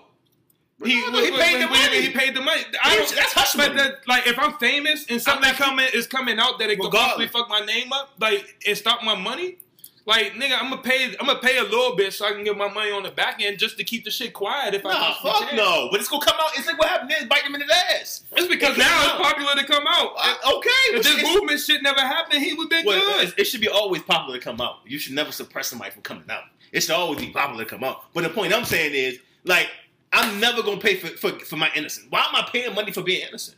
I feel like it's always that you always can attach a little a little. He may have felt he was too aggressive with the joint, so he paid. He may not have done it. I don't know. I ain't spec- I ain't about to speculate. I don't know. He might have been felt like he was too aggressive with the joint. But know. you see what I'm saying? I, I feel I see, see that's why I don't get into this shit because I don't I don't know all the facts. Yes, I don't know all the facts, but I ain't I ain't gonna sit here and say he like I, what you pay money for. Like you ain't paid but five hundred. Like Ronaldo worth probably damn near four hundred man. Uh, for you if you I feel like what's five hundred because you thought it was throwaway money. Yeah, that's probably It, it, it's throwaway throwaway, money. it's, it is throwaway money in a sense, but he thought he was gonna throw this shit away from ever. Now somebody that got to the joint and told her not. I don't know what they told her, but obviously she felt like, nah, Yeah, she that goes, she 500 stands to make probably more now. Oh, okay, well, who knows? But uh, nah. But what, yeah, we was damn. How we get off on this? Oh, we got off on Drake. Is it time to cancel Drake? I don't know all the particulars about this shit. Uh, I don't know. I, I was on social media. I was like, okay, this look. I remember this shit. Like, but you gotta ask. I think she probably a musician. Yeah. Like I put my I put my fourteen year old daughter in the room with Drake. Is she a musician? As long as we got supervision, as long as we got adult Uh, supervision. my the room. 14 year old daughter, and, and, and, and I know, like, I'm not. me and Drake gotta have a conversation before we get in the room. Oh no! Like me and my daughter, like we we on the same cell phone. Like she has a cell phone, but it's attached to my number as well. Nigga, Like I know you can't see her text message. That shit not real, is it? You can I'm, sure. I'm sure you can. I'm sure. I'm sure. I'm sure I don't you think right now. Nah, I find I find somebody to do that shit. and What you gonna have her password? You go. Oh, so what you have an Apple Oh, when she get a text, I get a text. I get you the gonna have an. Apple laptop and she have an iPhone and Oh, you gonna be looking at text Oh, I have. I. So, so, okay. I, I know there's a way. No, but I don't know. I, I don't know all the particulars about the Drake shit. So I mean, once the shit get on like CNN and all that type of shit, they be like, I see the uproar now, watch the news and shit, somebody talking about it, and they and they give a deep dive. That make it feel a type of way. But you know what I mean? The uh, niggas you talked about, they, them niggas been canceled by the black community. But you you late to the party. I Uh, mean, even if you come, if, I just listen to music. like, But you're able to separate. yeah. I I, mean, think certain acts none of these niggas don't represent nothing that I think about. Like Kanye ain't not my he not my, my political advisor. I'm I'm not- not, gonna go. I ain't cancel Kanye. I never was on Kanye to cancel. You can't cancel. So like, I fuck with the Cosby Yeah. Show. I mean, every black nigga watched the Cosby Show in the '90s. You had to watch the Cosby Show. I watched it, but I'm not a big. Fan I was never overly Cosby. a fan, but I guess I seen. I guess psych- psychologically, I like what the shit portrayed because uh, you know what I'm saying. Yes, I like what it stood for. yes, yes. And the, that, the that, black that- household but because that nigga on. raped somebody, don't take it away from the great shit that the Yeah, Cosby. yeah, I'm, not, did yeah, I'm able to separate the two in that instance. But that means I don't got to fuck with Bill Cosby as he is, as he is, what he is right now. Nigga wasn't doing nothing for me right now. ain't? Yeah, yeah, true indeed. But uh, yes, because he brought out uh, different world, all that type of shit to the uh, to the networks. Uh, what's next? You got some. sh- You got Trump text message. I don't know what the fuck that is. Because he gonna send the, the the worldwide page tomorrow. He's gonna text himself, or somebody's gonna text for him that, that like that's what they've been working on. Hey, having him have the ability to text all Americans. to say what. I don't know. I guess whatever motherfucker. So, but are you gonna have the? Is it gonna be one of them shits to say do not, yeah, do not reply? I don't know. You gonna text back? Am I gonna text back? No, I, I, my job on the line. Niggas gonna get off. Like this, Nah. there are gonna be some You know niggas gonna get off on this. Yes, because nah. they gonna text some. Yeah, somebody some back. shit, but I ain't about to text that shit. But I, like when I got the alert the other day, like man, I just what, the- what the fuck is this shit? I knew it was coming, obviously because it was on the news and everywhere. You couldn't Mhm. you couldn't escape it. So I was like, nah, fuck it. I just hit the mute button, I hit the view, hit the uh, view on my phone, and cancel this shit out and deleted it or whatever you could do to it to silence it. No, I'm not gonna reply to this. What am I gonna reply and say? He get a million text messages. He gonna get three hundred. He gonna get maybe I say maybe three million people reply back. What am I? He ain't reading. Ain't no somebody gonna read them Right. shits and say there's some threats in there. Number one, I can promise you that. If you threaten the motherfucker, then you put your life in jeopardy. Then they gonna say that's a, a hostile act or a, a hostile message towards the president. You liable to sit down for some time. I ain't sitting down for Donald Trump over some bullshit text message. I'm just gonna leave this shit and go about my life. Them niggas who ain't got nothing to do.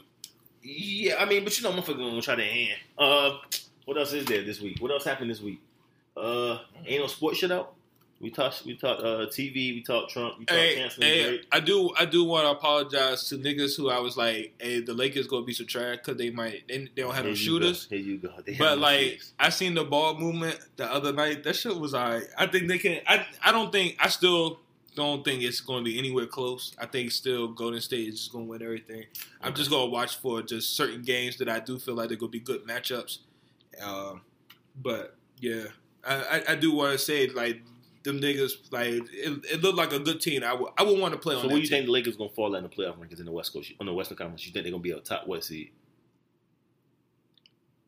Cause I be watching television, niggas be all over the map.